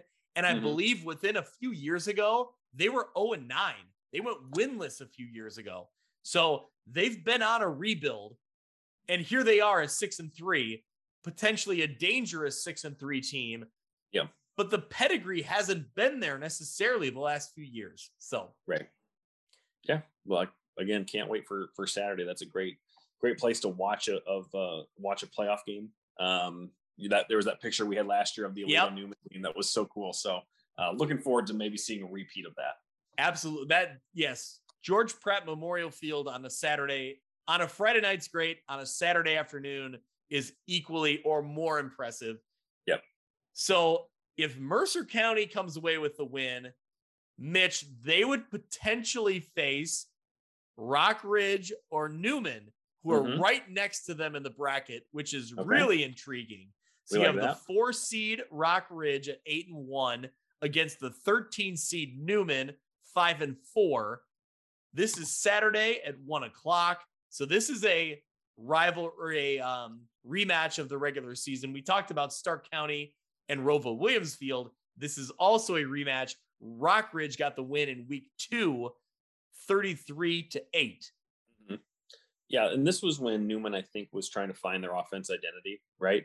Um, they went through a couple weeks where they they got a couple wins, but maybe on the backs of their defense and their special teams. Um, JJ Castle has really come on strong the the last part of the season. Aiden Batten, you know, being his main target. Um, but there are again concerns about inconsistency with Newman. Um, Coach LeMay in his first year at the helm, obviously, great kudos to him for for getting the Comets into the playoffs in his first year. Um, but man, I, I've been so impressed with Rockridge all year. Yeah, I think for me, when I look at this matchup, it comes down to can Rockridge continue to click on offense with Deem at quarterback? It seems like mm-hmm. that's where they're at moving forward for the rest of, for the you know for the rest of this run this year. The Deem will be at quarterback, and he's really impressed me. I've said it on every every podcast we've done for right. the past two weeks that right. he had never played quarterback before, and here he jumps in. And at first, I thought, oh, they're going to be pretty one dimensional, right? Like like Deem doesn't doesn't know the playbook enough to throw, or they're not going to yeah. let him throw, or they're just going to rely on his feet, his legs. But man, they've really opened the playbook up. And Coach Graves told me, you know, talking to him, that he has a big arm. Connor Deem has a big, a big, strong arm. Mm-hmm. And what I was even more impressed with in the highlights, you saw him drop a touchdown pass that wasn't based on strength, but it was one of those passes, one of those kind of touch passes you had to put right in stride into mm-hmm. the end zone, right? You had to just kind of float it in there, right in stride to Peyton Locke. I love that connection. If you yeah. have Connor Deem connecting with Peyton Locke, not to mention you have Cam Bonzak and you have uh, Zarlatanis at running yep. back or wide receiver. Yep. There's a lot of weapons for this Rockridge offense. I think the question becomes can Newman slow them down, right? because we talked about Newman's offense not really putting up enough points or not doing it consistently. Can they slow down Rockridge? That's the way they'll have to stay in the game.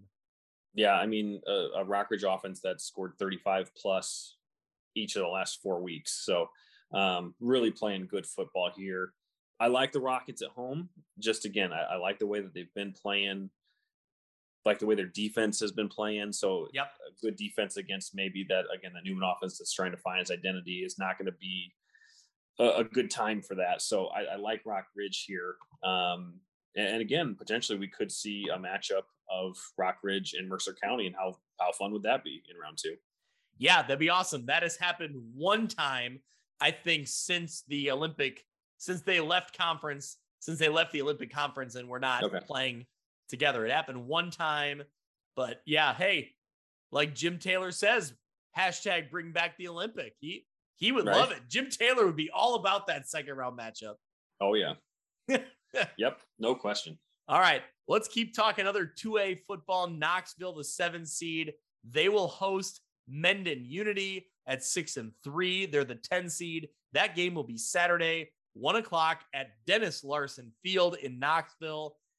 Mitch Knoxville ends up as one of the co tri champions of the Lincoln Trail Conference. Right.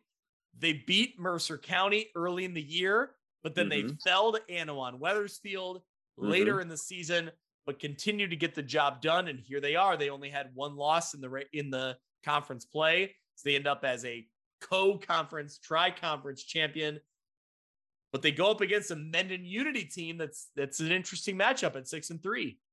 Yeah, this is this is a really interesting matchup with uh, with Mendon Unity Payson. Um, uh, a Payson team, the Mustangs, um, that upset Routt Catholic in Week Four. Routt a really really good team um, that finished with seven wins. So uh, the Mustangs are going to come in with Riley Dukes at quarterback. He's been a really good player for them all year. Um, they've got an all honorable mention all stater linebacker and tailback in Brian Deeker.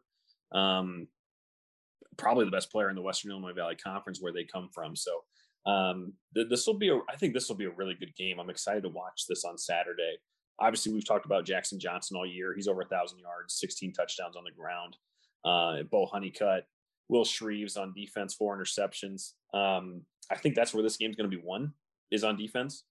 Um, just two really hard nose, ground and pound, smacking the mouth type of teams.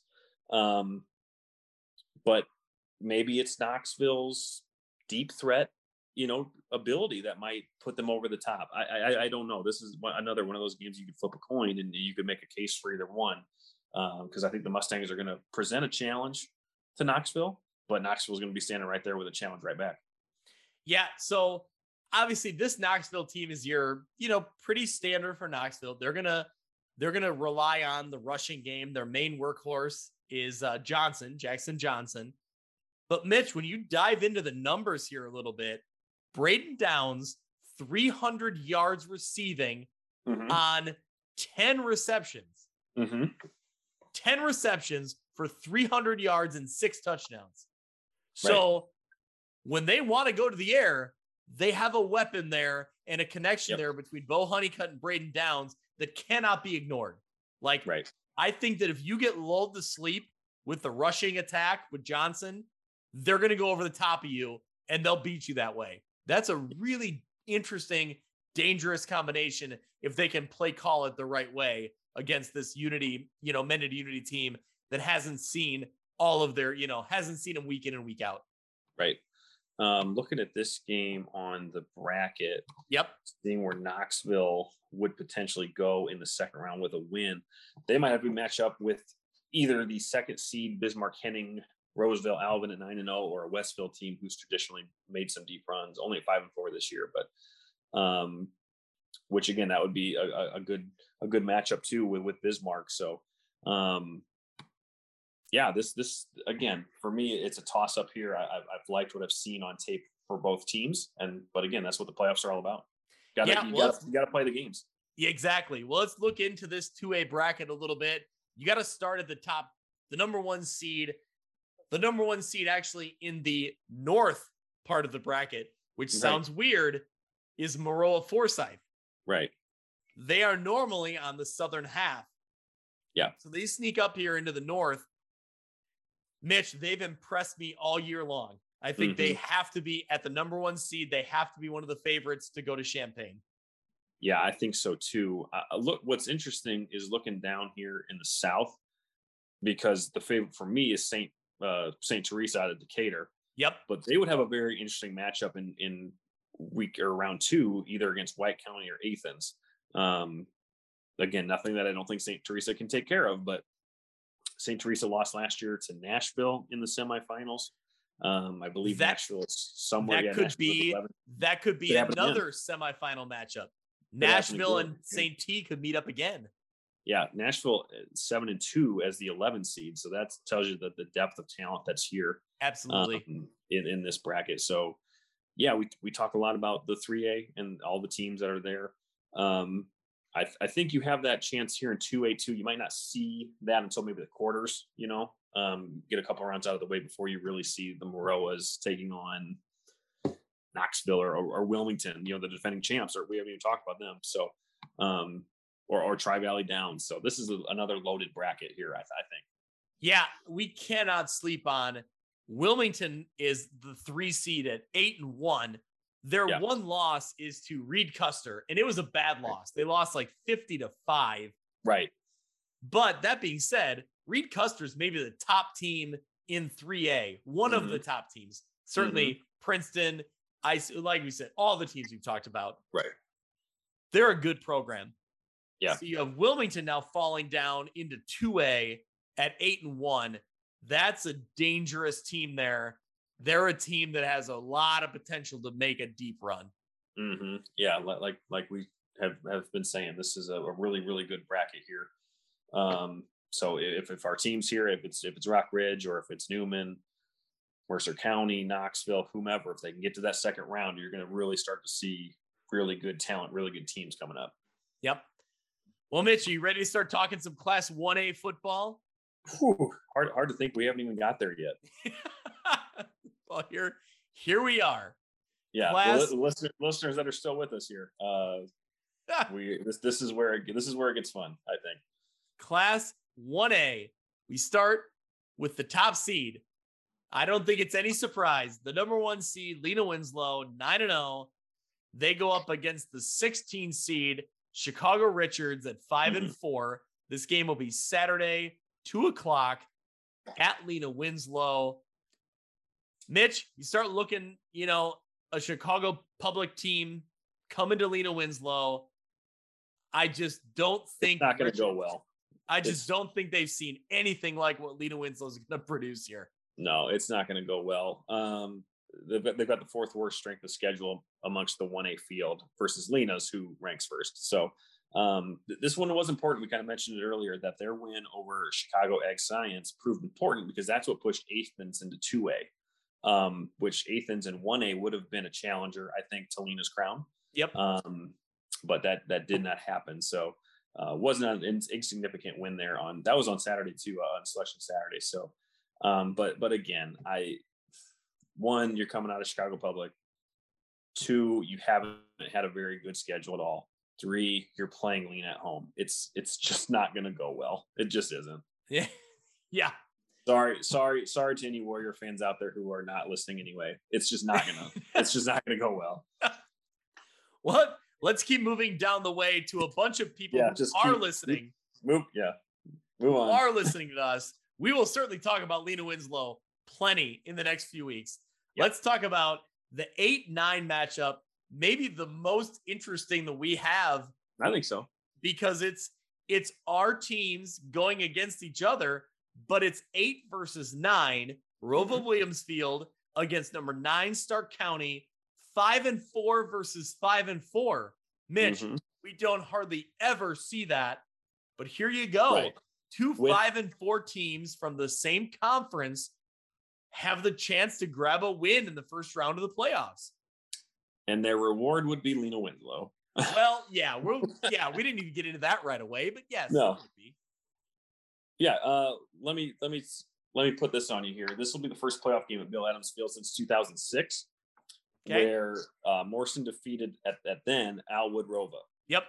I was at this game. This was the year after me. This was I, okay. I was in college. I, I, was this was my first year at Ambrose, so this was Mitch. the team. I me. was at this game. Did we go to this game together? No. I was this at this been, game. Okay, we would have we would have met because I was working at, at TV six by then. Okay, but no, I, I went to this game uh, with with friends. But anyway, so we were both there. So there's that. But I remember that um, that Morrison team was really good. They beat Newman in round one, which a Morrison Newman playoff game is always going to be awesome. Uh, I was at that game as well. Okay. Um, but I had I was at Ambrose with a couple people who went to Alwood, and Alwood was unbeaten, and they were just talking trash, like they're gonna smoke you, or they're gonna, you know, talk, yeah. telling that to me, they're gonna smoke Morrison, all this and that. I'm like, they are not gonna smoke Morrison. I'm telling you right now. And I remember going there. It was a great environment, you know. It was. Um, and it was a 49 to nothing Morrison win. So, um, yeah, that that is a memory they would like to have erased here, so they'll have a chance to do it. So, first playoff appearance in the short-lived Rova Williamsfield Co-op, um, first uh, appearance for Stark County since 2017. So, we're bringing back these, you know, traditional playoff teams here in a round one matchup. Really, really fun. They met in the, in the regular season, obviously playing in the LTC that was an RW win 34 to 13. But these two teams have so much talent on the field that you could make a case that it could go the other way. This could be a Stark County win, no question.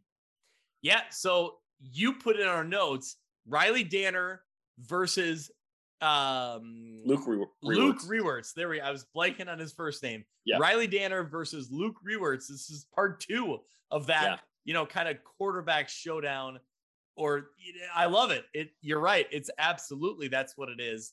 But there are a lot of weapons for both teams that surround those two players. I think what mm-hmm. really impresses me about both of these squads is that at the 1A level, they have a lot of offensive options. Mm-hmm. Yeah. So for for the Cougars, Riley Danner over 1,200 yards passing, 11 touchdowns. That was for the for through the first eight games of the season. Uh, Brian Burleshoffer, we've been talking about him all year. Jack Goodsell, they combined for a thousand yards, 12 touchdowns on the year. But I mean, just you, you name them Jackson Sharp, Lewis Sams, Luke Nelson, they're all contributors on this team. Nelson and Sharp really good defensively. And that's, and we'll talk about the Stark County defense here in a second. That's where, uh, again, this game is going to be won, right? Which defense can stop the other's dynamic offense.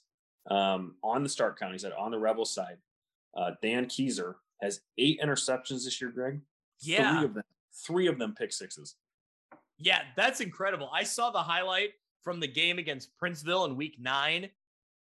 He had a one handed grab in the end zone, brought it back 100 yards. Yeah. At the time, Stark County was only winning that game 14 12. So you talk about a flip in momentum. It was huge at the time. Yep. And, And, that they were really sparked that victory. right. It was they were four and four, so really that play, you know, uh, arguably got them into the playoffs. So Yeah. Um, yeah, on the Rebel side, as mentioned, Luke Rewerts, Keyser also plays on offense. Nolan Orwig. This is a really good offensive line with dynamic weapons built around it. So um, this will this will be fun. I don't even want to try and pick this one just because I think it'll be a really really good game. I think Stark County will be ready to play, playing with some momentum. Um, but uh, again, the Cougars have a lot of weapons that they'll have to they'll that the Rebels will have to stop if they want to win. Yep. And most importantly, after nine weeks, we finally got Dan Keyser's name correct. Right. It's not, Congrats to us. yeah. so apologies to Dan. We got your name right now. So Yeah. thanks, Coach Jade Nord, for texting me and telling me, like, hey, these kids had a team meeting and all they want to do is get you to say their names right. So they they spend their they spend their precious free time listening to us just butcher their names. So yeah. Good luck to both those teams. It's a, it's a Yeah. great, great first round matchup. it's it's you know it's cool that we're going to be talking about at least one of them for another week, right? Yep. We when we Yep. when we can guarantee that a team is going to make the second round. Obviously, it's bad news for one team, but it's great news for another. So um, yeah, cool to be talking about one of these teams for another week because they both they both deserve it. So we'll see who who gets there. And good to see playoff football back at Bill Adams Field. Yeah, no no doubt. So, all right, let's move down to Fulton, the four seed, seven and two against the 13 seed Aurora Christian at five and four, Saturday, 2 p.m. Mitch, anytime you start talking about Aurora Christian in that 1A bracket, it's just a really interesting matchup because it's hard to scout with the opponents being so different. They've played bigger schools out of Chicagoland area and they just there's no common opponents. It's really hard to gauge how this Aurora Christian team stacks up. Well, let me let me answer that for you real quick. Uh, the Eagles have lost to Lena Winslow each of the last three postseasons in the first round, so they have not had good luck in round one. Not only being matched up with an NUIC school, but losing to them in pretty pretty convincing fashion. Last year was really surprising to me because it was like I thought they had a pretty good resume coming in. Yeah. And then I saw that final score, and I guess And- we knew that, you know, Lena was that good, and they they Well, proved it. And and and again, it goes to the argument on when we do get Chicago area schools coming in, they're so hard to predict because we just don't know who they're playing and if their if their wins are any good, you know, or if Yeah. their losses are really that bad. So in this case, uh, Aurora Christian has not had any luck. I think they have a state title in their belt. I think maybe from like 2003 Yeah. something. uh, I could be two-time state champions. They Okay. were 2011, 2012. Okay, so I was correct, but also way off. Um, but I, I don't expect anything different this year. Really, really have enjoyed watching Fulton. Um, I, I think that they the, the Eagles will will find similar uh, misfortune this year playing another NUIC team in the first round um, because again I, I've been so impressed with with the the Dykstras and the Damehoffs and, and everybody on the Steamers offense. Patrick, you know, lower leading the leading the team. Um, yeah, I, I think this will be a Fulton win, and, and they'll be moving on to round two. Yeah. When you start looking at the Eagles from Aurora Christian, um, Max Bray, quarterback, leads the way, dual threat athlete. I think he may become run first at Mhm. times, um, but he does have wide receiver weapon Owen Hampton. They also have, they only have six seniors, so that they're a young group. Um, They played a top 1A matchup in round one or in week one of the season against Ottawa Marquette. It was at in Ottawa against Marquette. Marquette came away with the last second, literally in the last minute of the game, threw a touchdown pass to win 26 20. So Marquette came away with that one. In that game, Max Bray played well, but also went under pressure through two interceptions. So mm-hmm. I think that's something to make note of that he wants to try to be that athletic playmaker, but is prone to maybe throwing into pressure situations yep. where it maybe is ill advised. Yep. Um, I think one thing to note they have a big line. They have their linemen up front. They have 10 guys between the sizes of 225 and 315. Ooh. So there's a lot of size up front. Can that make a difference against yeah. a Fulton team? Do they have a six foot six wide receiver like Baylin Damoff? Well, that's the thing is can can Fulton manipulate that mismatch potentially? And I yeah. think there's a lot of there's a lot of potential there as well. I like this Fulton team because they can do multiple things on offense, right? Yeah. They can run, they can pass. They're not one dimensional to where a team like this, Aurora Christian's really going to have to play a sound defensive effort. You're going to have to be able to count for multiple things. And I just don't know that they've seen an offense that's been battle tested like Fulton has. And I think that Fulton could exploit that. They've also never seen a golf cart disguised as a steamer roaring down the track after a score. So Very- that's, I mean, you see that and you're just, what can you do? So Fulton, Very- a great place to watch the game. Um, you know, we've talked before that we're always big fans of the big displays of playoff history. Fulton's got oh, one. Oh yeah. Um, and, and again, the steamer just gives it that much more. If Jeff sends that out on Saturday, I am absolutely retweeting it every single time. So, um, yeah, excited to see Fulton playoff uh, football once again. Shout out to Jeff Parsons, athletic director of Fulton. They were watching our uh, NUIC playoff preview at their at yep. their party on Saturday. So, thank you so much. We appreciate it. We love yep. it. Yep. So, well, looking down the bracket in Class 1A, we have number five, Annawan Wethersfield against number 12, Rockford Lutheran. Annawan Wethersfield sitting at a record of seven and two, and you have Rockford Lutheran at five and four coming mm-hmm. into the 12 seed. This game will be Saturday in Kewanee at 1 p.m. Mitch, again, kind of like what we talked about with Mercer County. I don't know that I love this draw for Annawan Wethersfield.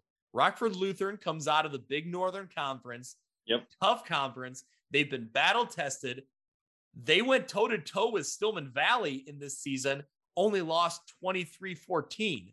So mm-hmm. still in a loss, but they still played really tough against a really solid 3A right. Stillman Valley. So well, we, we we talked about that with Rockridge, right? They they one of their best wins was playing Princeton pretty close, and look yeah. where it got them. You know, they went eight and one. So um, yeah, I hope I'm pronouncing this right because this is awesome. Their cubic, their quarterback is named King Hughes. Is that how you would pronounce that? I believe so. Yep. Awesome. Um, yeah, he's the leader of this uh, this Rockford Lutheran team. Uh, not the not the sole reason, but a big reason why they beat a, a good program in Winnebago to clinch this playoff spot. So um, again, not taking a whole lot of stock. They were five and four, or sorry, four and four, um, because again, playing in a bigger conference, but big fan of, of what Annawan Wethersfield has done this year. I'm worried a little bit that coming off of that loss last week.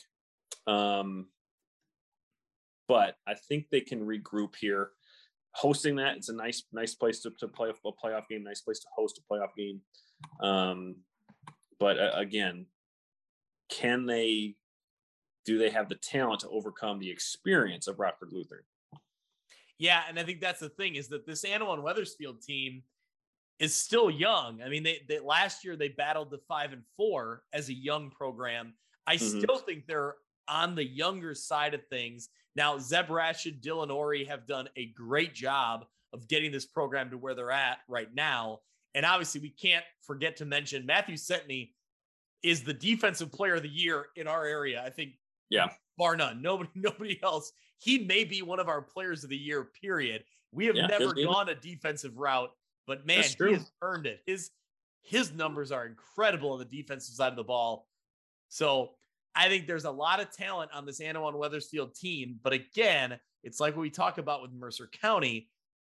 They haven't played the same type of schedule that Rockford Lutheran has. Now, Rockford Luther's record isn't that great. It's five and four, but we'll see. We'll see how this plays out. Yeah, you know, the, the, Kewanee Wethersfield ended their season playing four straight playoff teams, right? Knoxville, yep. Stark County, Rova, Williamsfield, um, and then uh, Mercer County. So again, I I did not see their their 43 nothing loss in week nine coming.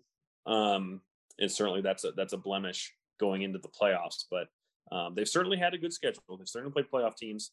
Um, and so now can they take that kind of experience and, and that, that three and one record against playoff teams and apply it to against uh, Rockford Lutheran here? Yep.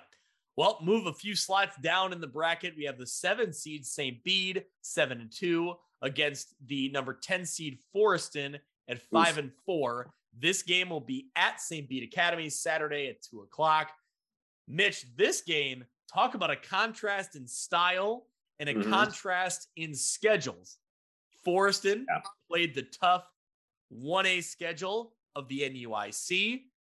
They kept in some close games against Fulton and Dupec, and then they stayed within two touchdowns of Lena Winslow, which I know you still lost the game, but it's Lena Winslow, and you right. held with them the whole game. That's an impressive yeah. performance, no matter how you look at it. On the flip side, St. Bede coming out of the Three Rivers, at least for this year. That mm-hmm. may be changing, right. but right. St. Bede playing a bigger schedule, but have they been tested? They played right. bigger, you know, 2A, 3A schools, but a lot of three, four win teams. Yeah. So I guess that's where the question becomes. Yeah, and I think even on on this show on Saturday, and even I think we probably talked about on the pod, there is not a five and four team I would want to play any less than yeah. Yeah. this is this is a this is a tough draw for for St. Bede, I think, because uh, I've just been so impressed with what Forreston does playing in that NUIC. Um, and like you said, I, I, was I was high on St. Bede, um, but but again, maybe their their resume was a little, you know, um, light. I, I, I want to say I was impressed with how they beat Mendota in Week Nine um, so that they get that win against a, a, good offensive team in Mendota. So maybe that gives them some good prep against Forreston. But uh, again, with Forreston, how they played all year, how they played against Lena, and the competition that they played, I like Forreston in this matchup to win.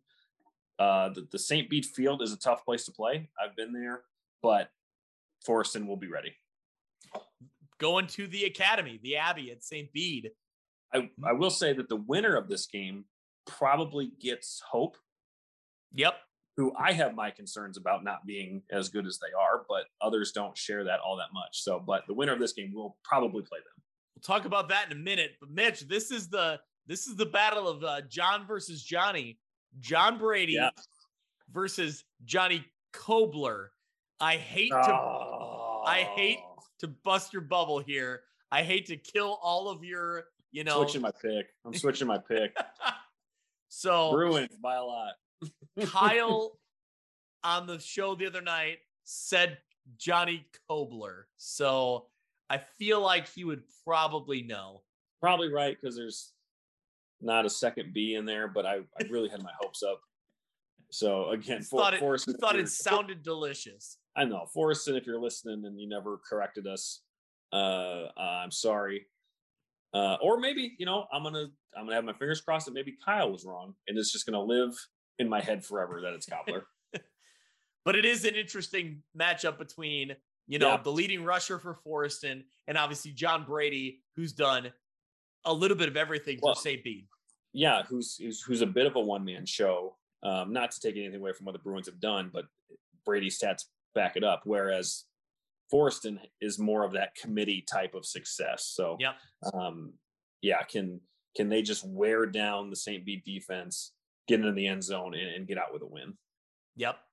Well, Mitch, we got two games left to talk about. Yeah. In the one A bracket, yep. we're gonna we're gonna skip down to Iroquois West and Dakota. So you have Iroquois West, the sixth seed at seven and two, against the number eleven seed Dakota at five and four. great year for Dakota, like we've talked about.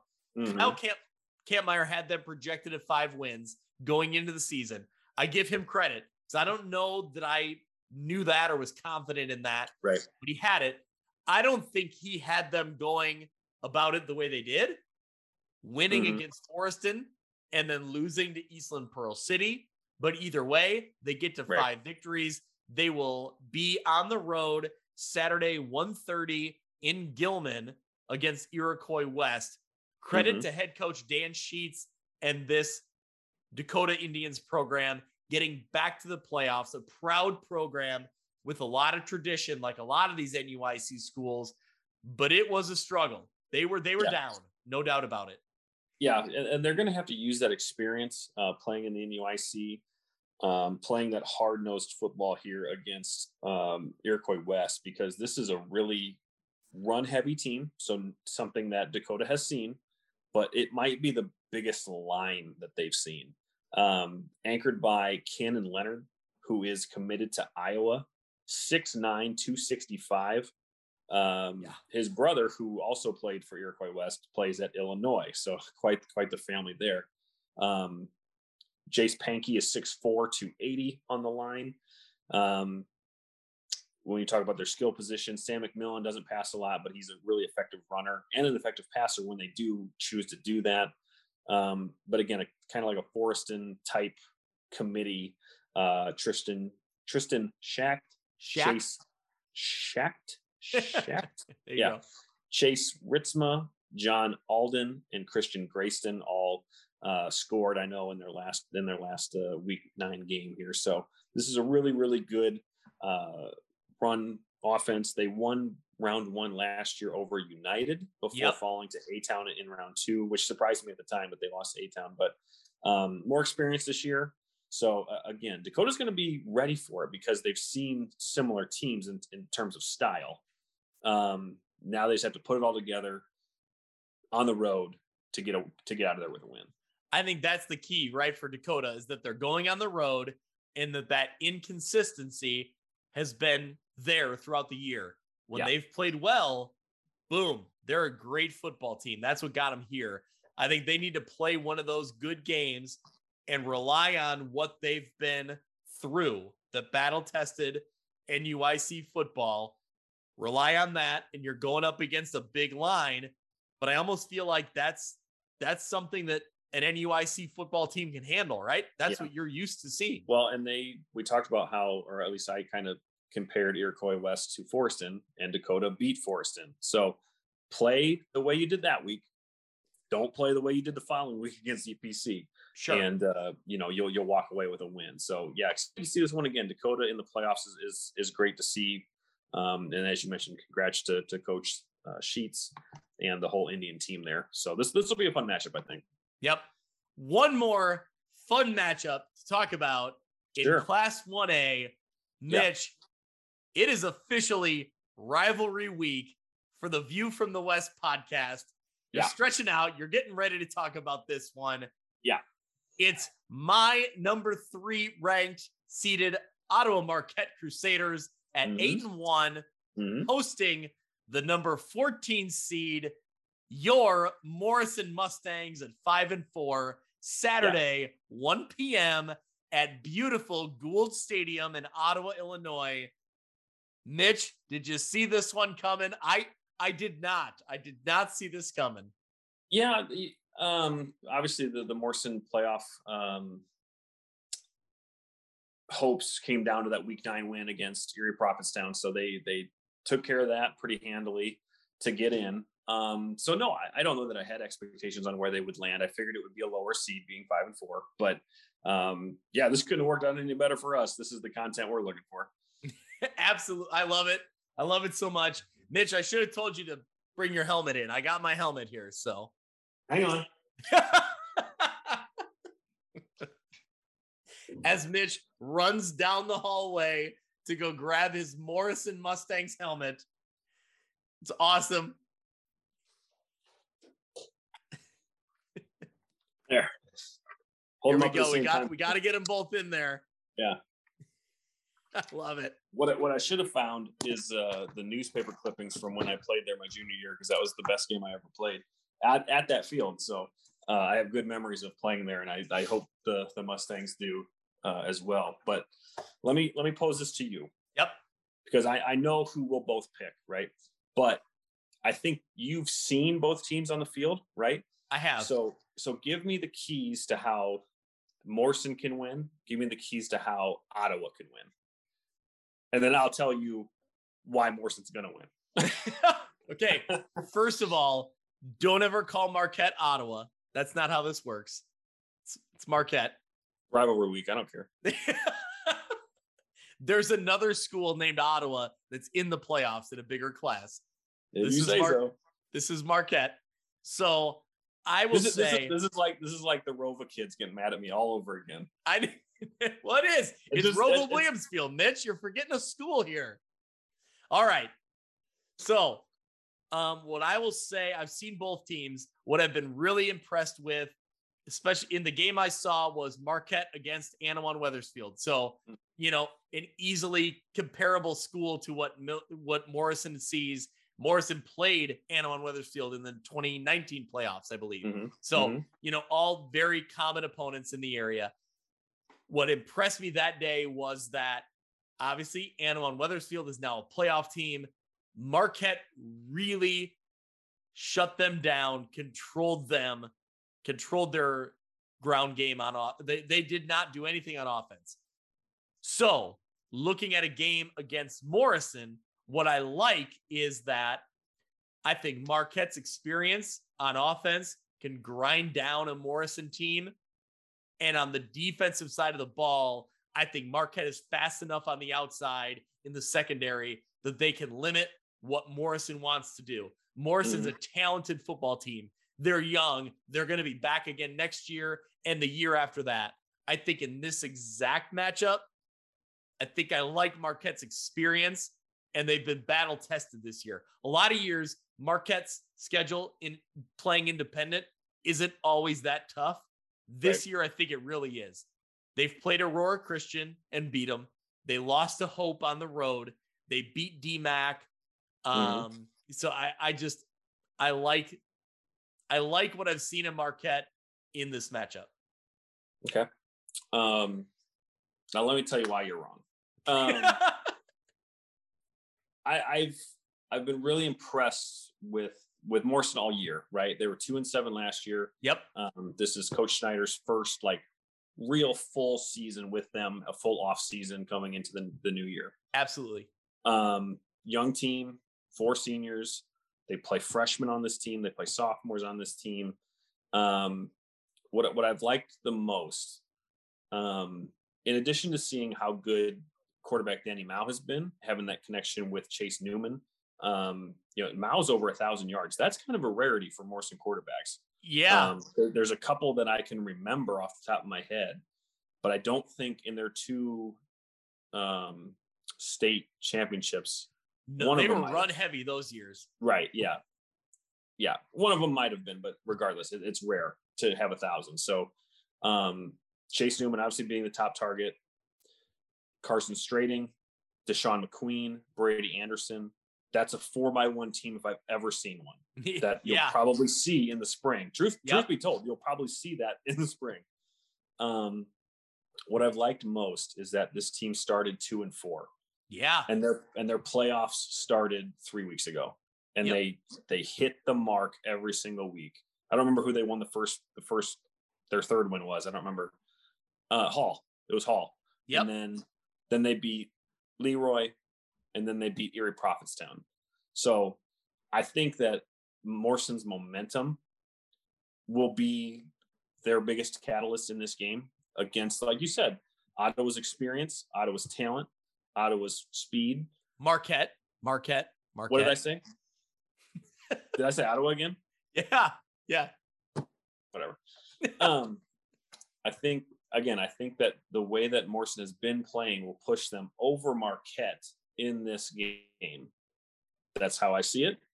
And we will see Saturday 1 p.m. at the field there.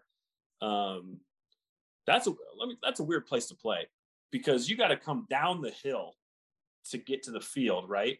Because the locker room are the locker rooms still like way up on a hill.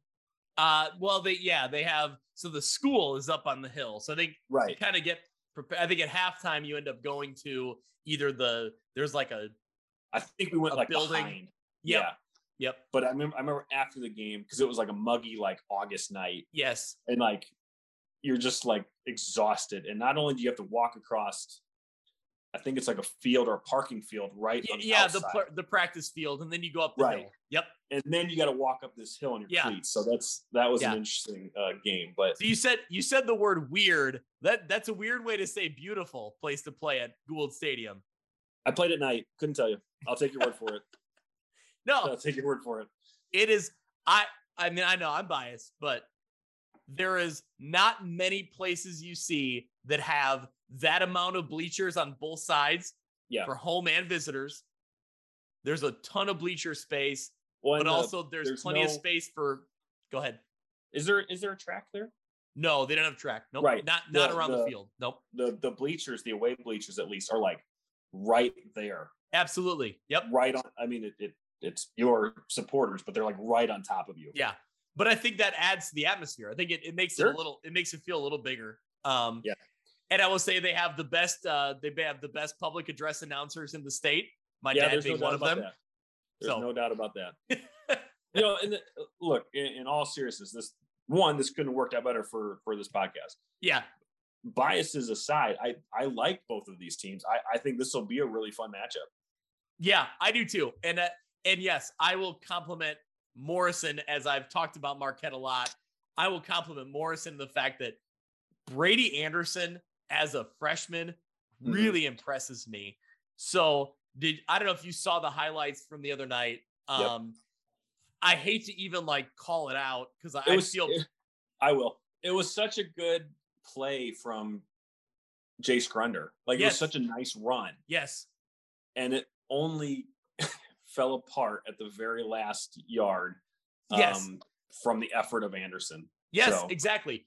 The reason I had to show the play was because you see Anderson come from out of nowhere, full sprint, and Yeah. his you could tell his whole objective was he was going to try to punch that ball out, and Yeah. it worked perfectly for him. He did exactly what he wanted to do. He came caught up from 15 yards back, punched it out.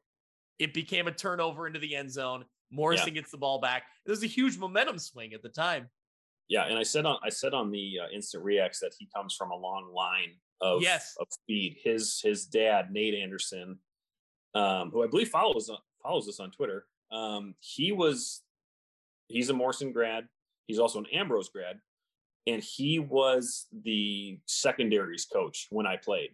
So I've known that family for a long time. His uh, Brady's two older brothers were both uh, state medalists at the track meet, and you can see why. You can see why he probably will be one too. So, uh, yeah, the Anderson family of Morrison has always had speed. So cool to see that that line still continues and still making big plays. Um, Mitch, the question is, do you know, do you know the Morrison fight song, the words, all that? No, is there one? I don't know. I, that, that's what I'm asking you. Is there one? Uh, the, the it's it's the Big Red Rumble was always the uh, the cheer. Uh, I I don't think there's a fight song. If there okay, is, well, I'm a bad alum because I don't know it. okay, well, here's what's gonna happen. The winner, the loser will sing the other team's fight song, or will will will do some sort of cheer or chant Okay. or All right. you, you figure it out. You figure out what Okay. what it needs to be. But uh Does does Ottawa Marquette have a oh yeah, I know all the words and I'm gonna send it to you. okay? Uh, see if I look up Morrison Big Red Rumble, all I get is results from the latest WWE Royal Rumble. So that is that is not helpful whatsoever, and it's just pictures of John Morrison. So not helpful in the slightest. well, it's close then. John Morrison, Yeah. you're close. But yeah, right. all right, well, get get familiar with M M M A R Q Q Q U E E E T T E Marquette. Is that the Yeah. Ottawa High School fight song? You know what, Mitch? I'm done. I'm done with this. You know. I, I'm not going to be singing it, so what's it matter if I learn it? So oh, you'll see. You'll see. You better get you better get real used to hearing that. All Yeah, right. Not not even going to prepare. I love Let's it. get to eight man. We, we, we, we've been talking for two and a half hours. Let's get to eight man. Well, do we want to talk about any of the Oh, brackets? one, oh, we got Oh, we got to go through the bracket, the best bracket there is. My goodness. yeah, do we want to talk about what we have in uh in the uh, in the class 1A playoffs here? Well, it, what we what we kind of uh, missed in in all of that was that a lot of these games they they make up most of the North bracket. So Yeah, a lot of these teams are going to be playing each other in the second round. So absolutely. Lena will, Lena will be playing uh, ROWVA Williams for their Stark County. Fulton will could potentially be playing Kewanee uh, Annawan Wethersfield. Um, yep. I guess that's you know if things went well, Ottawa, Marquette, or Morrison could be playing Dakota. So there's Yep. a lot of a lot of possibilities that all of these teams are going to be in the second round. So that'll be cool. Um, and I think you, you mentioned Chicago Hope Academy. They're sitting at 9 and 0 at the number 2 seed.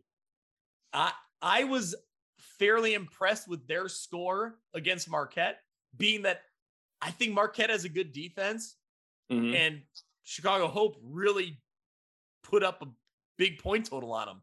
I think Yeah. they scored 40 some points. So Mhm.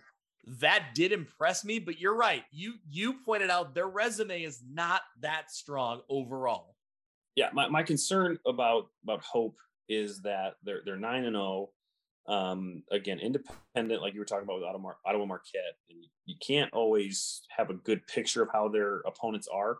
Um, NUIC Kyle posted strength schedules for the 1A class, and they come in at 13th of the Northern bracket. So um, again, that just kind of gives more fuel to my argument that I'm not as high on them as others are, especially if their round two game is going to be against, I think, Forreston, but also against St. Bede.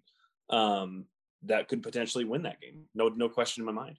Yeah, you look at their opponent's win loss record this season 23 and 55 for Chicago. Oof. Yeah. Now, now that being said, I was impressed with them when they played Marquette because Marquette Right. had just come off a big victory over Annawan Wethersfield, where Marquette's defense really silenced that Titan offense. hmm But then the following week, Hope looked really good offensively. So Yeah. I, I was, I was impressed with that victory. But looking at that, yeah, that's that's hard to justify. 23 and Yeah. 55 Right. and their strength of schedule is just not there. So, Yeah. yeah, that will be interesting to follow along with. The other thing I think you have to look at when you start looking at this class 1A bracket is that a year ago, Ridgeview Lexington was in the north and Yep. they met up with Lena Winslow in the semifinal. hmm And that semifinal game, Mitch, if you remember, was much closer than Yeah. what the state championship game ended up being. Right. And now that Ridgeview Lexington team falls south this year. They're the Right. top team in the south. You're almost on a crash course for Lena Winslow and Ridgeview Lexington rematch. Yeah, you could see you could see it happening. Looking at the South, there's a lot of good teams down here too, though. So obviously, Ridgeview has been ranked number two all year. Um, you've got Tuscola there. You've got Routt, who we've been impressed with. Yep. Camp Point Central nine and zero, a team that always makes it far. Uh, Moweaqua Central A and M is right there at six and three. Greenfield Northwestern, uh, Cumberland. So yeah, the South is full of really good teams too. So they're going to beat each other up on the way to the semifinals and eventually get to who I think it will be Lena Winslow. Um, but you know, it looking looking at this and looking at teams that are in the you know same conferences, rematches, all that. It reminds me of, and I think I told you this. I was looking at the 1999 two-way bracket Yeah. where it was out of the I don't remember if they called it Three Rivers back then or you know the present day track where you had Newman, Morrison, and Fulton. Newman was the number one seed in two-way by far. Um, Morrison was really good, and Fulton made the playoffs too. I think Fulton came in at five and four. Newman, the number one overall seed, got like destroyed in round one. Morrison won their first round matchup pretty handily against GCMS before they lost to Aledo pretty badly. And then you had Fulton, who lost to both Morrison and Newman in the regular season, made it all the way to the state semifinals. So anything can happen when you get a, a number of good teams from the same conference. You know, throw out what what happened in the regular season. We you know we, we talked about this already with Rovo County in Rockridge Newman. Throw out really what happened because this is a brand new season. It's a brand new ball game. Anything can happen. So is it is it feasible that Lena makes it to the quarters and plays Fulton? And that's a tough game? Yeah, it's completely feasible. Is it feasible that they make it to the semifinals and play Forreston? Yes, it absolutely is. I don't know if that'll happen. I don't know that that means Lena won't wouldn't win those games or even win them pretty handily. But this 1A bracket sets up a lot of opportunities like that where you're going to see rematches, you're going to see really good teams every single round. And even though it looks like Lena is on the on a the just an easy path, I don't think it'll be quite as easy as we think it is. Not saying it's not going to happen because I, I still think it will. But again, you get to a quarterfinal game against Fulton, and then you maybe start to rethink it a little bit. Hey, what about that uh, semifinal game against Ottawa Marquette? Did that happen in a previous year, or should I look back? Uh, yeah, I'm not sure. Um, I'm, I'm saying, saying it's not impossible. The, the, I will say the winner of that game, the winner of Ottawa Marquette Morrison, I think has a good shot to beat Iroquois West or Dakota and would be a quarterfinal team. Yep. Yep. And then you start, um, yeah, it's there's yeah, then you start looking so, at, you know, that Forreston matchup down the way. And there's yeah. Chicago Hope, which Marquette would have to overcome. That's been yeah. beaten by once before. So yeah. Right. Now this and and talking with seeing Ridgeview Lexington in the South, this would be an argument almost like for the one through 32 seeding because then you would see the one the, the top seed and the second seed in different brackets and you wouldn't see them play within the first three rounds so this this would be you know uh, an advocate of what could happen if you saw an unbeaten Ridgeview team and an unbeaten Lena team the top two teams in 1A yeah. all year meeting the state championship yeah I think it seems like Ridgeview, Lexington, and maybe Camp Point Central are on kind of a collision course there in the south. Again, and we just we were just talking about with, with Hope, Camp Point Central and Greenfield Northwestern have worse strength of schedule. So uh, again, true. anything anything's going to happen. You could see Central A and M at six and three and the ten seed get out of there. It, it's yeah. just you know uh, we liked Routt as the five seed. Tuscola has been really I've really been impressed with Tuscola this year at seven and two. So um, yeah, this this will be a lot of fun. As much as much fun in the, in the, the star power that we had in 3A, 1A I think clips it just a little bit, and we'll see good matchups every single game of this playoff. Yeah, well, we're going to transition to eight man, and that's a good transition point because there are exciting matchups every week in eight man yeah. football. Yeah, this has been so much fun. Let's get into it. Mitch, let's talk about the teams from our area.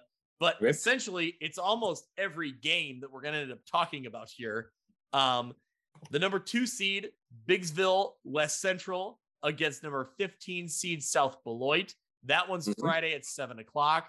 Mm-hmm. You have Cambridge, Ridgewood, number three seed against number 14 seed South Fork. That's also Friday at seven o'clock. Ashton Franklin Center going up against Milford Cissna Park, who we've been really impressed with. That's the 4 13 matchup. That one will be on Saturday at 2 o'clock. Amboy is the five seed against 12 seed Blue Ridge Farmer City, Saturday, 3 o'clock. Polo, the two time defending state champions, comes in as the sixth seed against Hiawatha. Another team we've been huge high on this year number seven, Milledgeville against number 10, Sciota West Prairie, Saturday at one o'clock. So many big matchups here. I mean, Mitch, we'll start with Biggsville West Central. They're the number two yeah. seed, led by Jason Kirby. They're undefeated on the season. They have really impressed me this year. Caden Drosty is just doing work. I mean, he's been so impressive him, Parker Meldrum on the defensive side of the ball, uh, Mason Carnes, I believe, also doing great. This Biggsville West Central team is probably one of the favorites to win the eight man state title, I would say. I would think so. Yeah. Um, obviously, D- Dakota Lutheran has that number one seed, and they've Decatur had Lutheran, but yes. What What did I say? Dakota Lutheran. Oh, um, there's no um, Lutheran school in Dakota that I know of, but one it's 120 in the morning greg um yeah, I, have I've been impressed with West Central. Who can stop them, right? Because who did they play in week nine? Did they play Milledgeville or Amboy? Week yes, week nine they played Amboy, beat them pretty yeah. soundly. Yep. Yeah. So um, a really good Amboy team. Um, and it was one of those things where you almost like expected West Central to to do that, but it still seems weird, right? It still seems that they yeah. shouldn't have been able to do that against Amboy. So they are my favorite too, I think, over uh, Decatur Lutheran. Um, but as we've talked about all year, every single week, if you tell me that AFC is going to beat Milford Cissna Park on Saturday, yep, I believe that. I believe that all day. Um, some games, I, I in this at least in this first round, you know, I, I think Ridgeville, uh, Ridgewood wins, Amboy wins, Polo wins.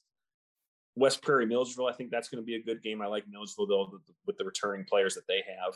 Yeah. Uh, you know, Pawnee, St. Thomas More, flip a coin. So, yep. Maybe not this first round, but the second round, it gets into games where you can make a case for any team.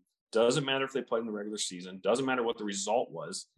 That I could be convinced that they're going to win, and that you probably have four teams, I think, that could win the title. Yeah, I being, would say so. Oh, for sure. Yeah. Decatur Lutheran, West Central, Milford Cissna Park, and then I'll put Polo in there because I've, I've, really been impressed with what Polo has done. Um, and that's not even mentioning the, you know the other however many teams are uh, the other 14 teams that I didn't mention. So this will be a lot of fun. This this will be the 3A, the 1A type of bracket, type of week after week entertainment. I think. Yeah, I think obviously, you know, one of the question marks becomes, um, you know, Tucker Lindenmeyer from Amboy. Sure. Yeah. I mean, he, if he's been out the last few weeks, we certainly hope he's healthy. We don't, you know, we don't want anyone to rush back, but we hope who, who did, Who did they beat to get to number one when he was playing? Because was it Milledgeville? Yes. Did that, so, put, did that push them to number one? Okay. Yep. They beat Milledgeville 40 to 36 in week three. Great. Unreal game. Great game. Yeah. It's a great win for them. I mean, their only losses are to Milford Cissna Park, who's one of the top teams, and to Biggsville West Central in week nine. Yeah. They, they, they have an impressive resume. Milledgeville has an impressive resume, not to mention that Bryce Audie is back for them now yeah. who is one of their, you know, difference makers. Do you have, and I don't want to have you make you search for it, especially live here. Do you have what, you know, I can find it. I wonder what West Central's closest game was. Um, I can tell you real quick here. Um, West Central's closest game was 64 36. sure. or yeah. 66 34 against Ridgewood. The game against Ridgewood or Milledgeville, those would be the closest games they had, and they weren't even really that close. So yeah, they they the the lowest amount of points they put up this year was 50. Yep. And that was against one of the worst teams they played in in FCW. So yeah, yeah, um, and it um, was 50 to eight, and that was the yeah. you know one of the lowest points they've given up this year. So yeah, 556 points for West Central this year. Just yeah. insane. So yeah, I think they're they're they're my favorite. They're they're so good. They're so fast. Um did they no what Milford Cissna Park went to the state title the first year, right? Against Polo. And then yep. it was Polo Orangeville. Yep. Um, so I think that again, I've, I've been really impressed with Polo this year. Not saying they can't get back to the the uh the title game but maybe we maybe for the first time we have two completely new teams to the, the state championship here in eight man. It be, could be, be it could be, be and I know that you know the group that I was with uh, on our NUIC playoff preview show. Um, Tyler Murdian was a mm-hmm. quarterback mm-hmm. on that team a year ago from yeah. Polo, so yeah. he's high on Polo, and and for good reason. I think that they're a team that they've played an impressive resume too, and they come here at the sixth seed. But man, they have all the experience and all of the potential to make all that yard, run, right? All the yard, all the yards, all the touchdowns with yeah, with you know, Soltau and Grenoble. Because who did who did they lose to? Who were their two losses? So Polo has lost to Um, they lost to Amboy in week one, and they lost to Milledgeville in week four, and that's it. Okay. Yeah. So I mean that they're impressive. Um, I think you know this Ridgewood team with Gavin McDonough and what Coach Elder has done to flip this program around, moving into their first year in eight man. You can see that this move to eight man was great for them. And actually, Yep. I heard a really cool story. Um, WRMJ Ty Taylor did the interview with um, head coach Pat Elder for their pigskin playoff preview show over the weekend Mhm. And talking to coach elder about you know he had been a teacher for a few years and had not been coaching football maybe he'd been helping out but i'm not sure exactly what capacity but when they made the decision to go to eight man and they didn't have a head coach at the time and several of the seniors incoming senior class went to coach elder and, and, you know their teacher at the time and Yeah. asked him had he considered applying for the job and he said no that he hadn't really thought about it and those seniors said we would really like it if you did Yeah, that's awesome. yeah isn't that a really cool story like Yeah. to know that these kids recognized kind of what he could do for them and their Mhm. potential and it's certainly played out on the field now i, I love Yeah. that story to know that Yeah, I, I yeah. kids I've were already bought in before they even, you know, had him named as head coach. So Yeah. Very Yeah. cool story. Um, I think before we wrap up the eight man talk, we have to talk about Decatur Lutheran, Leighton Miller. His numbers have Mhm. been ridiculous. He's led Decatur Lutheran this year. And I think when you're talking about the number one seed, he may be the best player in eight man football this year. The question becomes are they as deep? Do they have as many weapons as, say, the West Central team does? Mhm. You know, so I think that becomes a question, but that's an ex- that's an intriguing team to follow as well. Yeah, I just they- this eight man division is exciting. Yeah, I don't know that they have the as good of a defense. They haven't been blowing people out the way that that West Central has. You know, Yep. they Decatur Lutheran had that two point game against Milledgeville that they won. Um, and then that week nine game against uh, Milford Cissna Park, which was 54 to 40. Certainly not a close game, but they allowed 40 points. So um, when you're playing a team like West Central and they're going to have openings like that, that's usually not going to spell, you know, uh, a win for you. So really like the Heat. Um, excited to see how these playoffs do shake out. Because again, it, it's not to say that Milledgeville or Amboy, Polo, whomever couldn't come in on one of these weeks, on one of these Fridays or Saturdays, and beat them. Because that's that's where we are with how how good and deep uh, these teams are. Yeah, the the eight man division has been exciting all year long. I think there's been about five different number one teams a- Mhm. as we go through week by week. So that makes it exciting. This playoffs are going to get really exciting in eight man, especially once we get into rounds two and three. So, Yep. Mitch, that wraps it up. I, I don't think we have anything more to talk about. This is probably by far our longest episode. Yeah, this I think this is it'll when after editing it'll be pretty close to three hours. So oh, Um, gosh. yeah, our, our thanks to everyone who will stick around listening to this episode. If you do, um, maybe we can timestamp it for a couple different classes if they want to skip ahead to the one A or whatever it may be. But, Yep, we can you help know, them out. It's it's um it's a credit to the teams that we cover that we have so much talent to talk about. It's uh it's job security for us. Um and, and again, it's exciting. You know, there, there are teams outside of Lena who we could be talking about for multiple weeks. Yep. Um, we, we give a lot of credit to Lena for good reason, but there are a lot of teams that looking at these brackets, looking at these matchups that we will, uh, we know that we'll be talking about in week two, and then could have a favorable matchup there and be talking about them in the quarterfinals. So, um, again, credit to the, the area that we're in.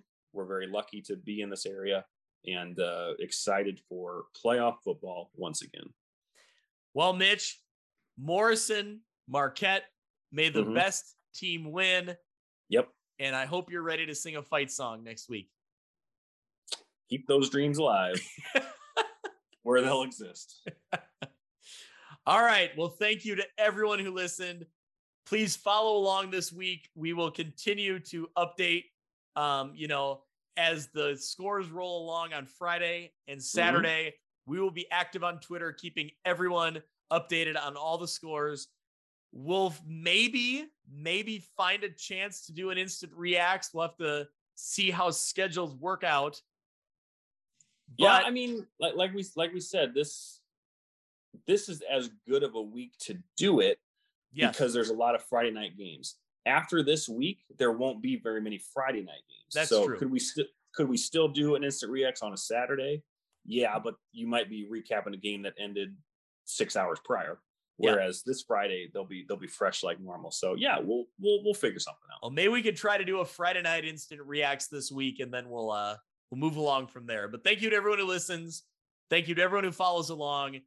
It's going to be a great week of high school football and a great month of high school football. Yep. And we'll be covering all of it. So, Mitch, until next week, we will uh we will see you. We'll uh we'll talk soon. Sounds good. That'll do it for this week's episode of View from the West. Thank you so much for listening. I encourage you to go out to Apple Podcasts or Podbean and subscribe so you can follow along, and downloads will come automatically every week. You can follow along on Twitter at View from West Pod. You can also email me if you're interested in being a sponsor, viewfromwestpod at gmail.com. Thanks so much. We'll see you next week.